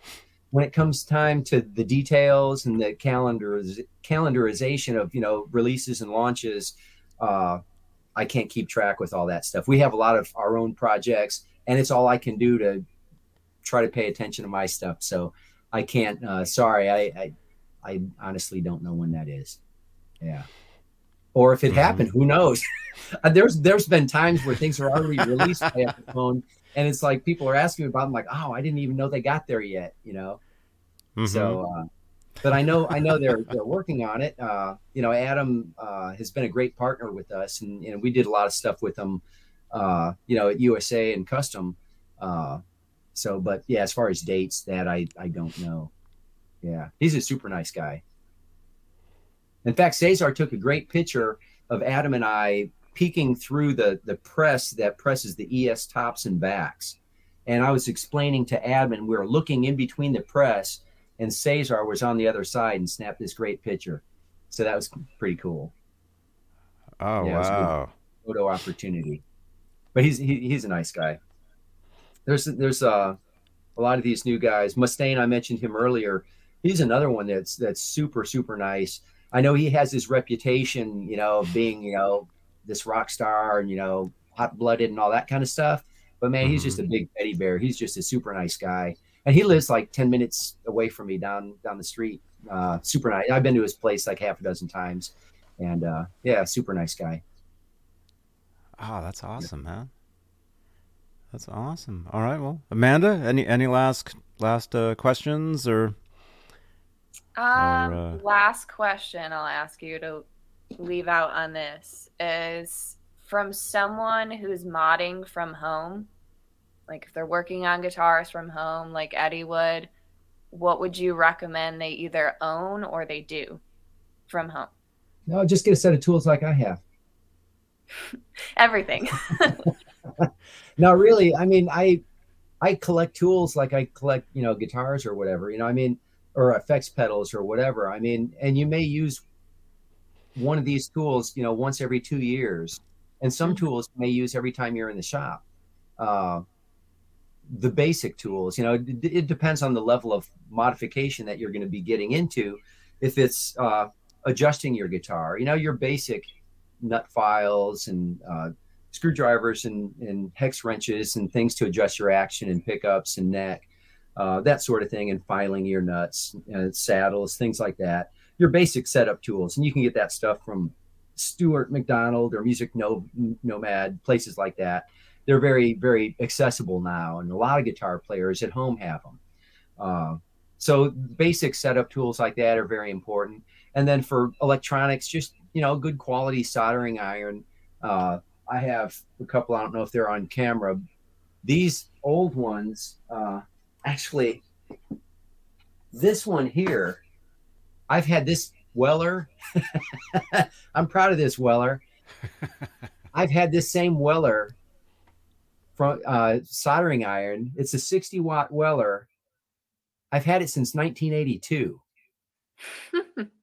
and it blows my mind that wow. it still works. I've gone Dang. through dozens of other of the same model, but for some reason this one's still rocking. But I've I've had dozens of other ones fail but uh, good quality soldering and that's old school nowadays you know like at work i have the soldering station that's you know digital and all that stuff mm-hmm. at home i have this and then i made uh, ah this is a funny one during the pandemic i have to unplug it during the pandemic i made uh, i don't know if you can see this there you go so this is an effects box for my soldering irons. oh, so it's an old, school, an old school timer. So yeah. you wind it up for how many minutes, right? And and you'll have power until this thing goes off. So it's kind of like that that timer that you have on an old uh, wash or old dryer, right? Mm-hmm. So I I got uh, the one the one fail I have with my soldering irons is that if I get forgetful, I'll leave them on, and and that's not safe. You know, I mean, I've had a couple times where I I've left them on, and a couple days later I come out in the shop and they're still on, and that's not safe. So uh, I made that timer, so I'll put it on for however many minutes, and I I work on it, and then if time runs out, well then I'll just add more time. But if I walk away, it'll automatically turn off. So that's that's one thing I did because I know my own shortcomings. So it's because it's going to tick for uh, 50 minutes until it's off. So, but it saves my soldering irons and saves the shop in case it you know something would touch and get caught on fire. But for mm-hmm. soldering, you know, good quality soldering iron or soldering station, uh, you know, good quality rosin solder. Uh, you know, I use like a 30 thousandths diameter solder for most stuff for guitar. For amplifiers, uh, you know, sometimes I'll use, you know, maybe 60 thousandths, you know, a heavier solder because uh, I do a lot of amp work too. And then, uh, you know, all your basic soldering, you know, uh, hemostats. You know, I, I have uh, a ton of hemostats. These things, for basic hand tools, I use these things all the time, whether I'm soldering or sometimes you're you're just putting an inlay in, or for delicate things for grabbing. These things are invaluable. So I have a bunch of hemostats that I use of various sizes, and some of them are curved, some of them are flat, some of them are longer. But uh, hemostats, X-Acto knives, uh, you know, there's a lot of those little hand tools that are very, very help, helpful and handy to have. So, you know, basic basic stuff you can get by. And if you check out my videos that I did for Gibson, you know, either the Instagram ones or the on the Gibson's YouTube website, uh, I cover a lot of stuff. I'll I'll show how we set up action or set up a guitar at the factory, but I also throw in these MacGyver tech tips. So I show ways if you don't have these tools, how you can get around that and use like a guitar pick for a, a you know action gauge or a dime or a nickel or whatever the case may be. So uh, so you know you can you can make it as complicated as you want, or you know you can MacGyver your way through it. I love yeah. the MacGyver techniques too.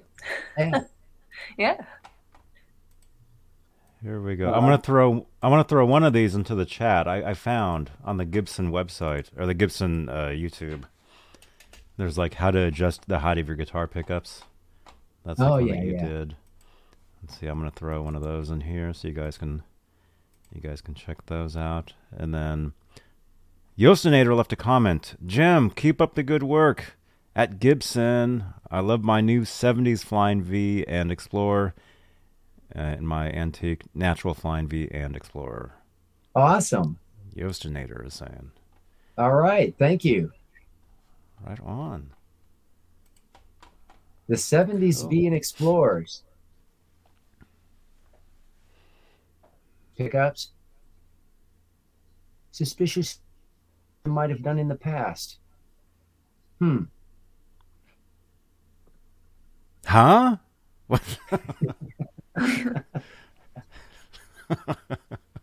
I'll just leave it at that. Oh. wow. Well, hey, I don't know. Uh, let's. See So, if you like the sound of this, you might like the sound of those. Wow. Let me see. Let's see. Okay. Well, I don't know. Are we are we good? Are we cool? Because I, I start, yeah, I feel horrible. I know it's like, it's almost two in the morning where Jim is. I'm starting to feel a little bit. Well, it's not that bad. After hearing the story where he was up for what four days? I, oh like yeah.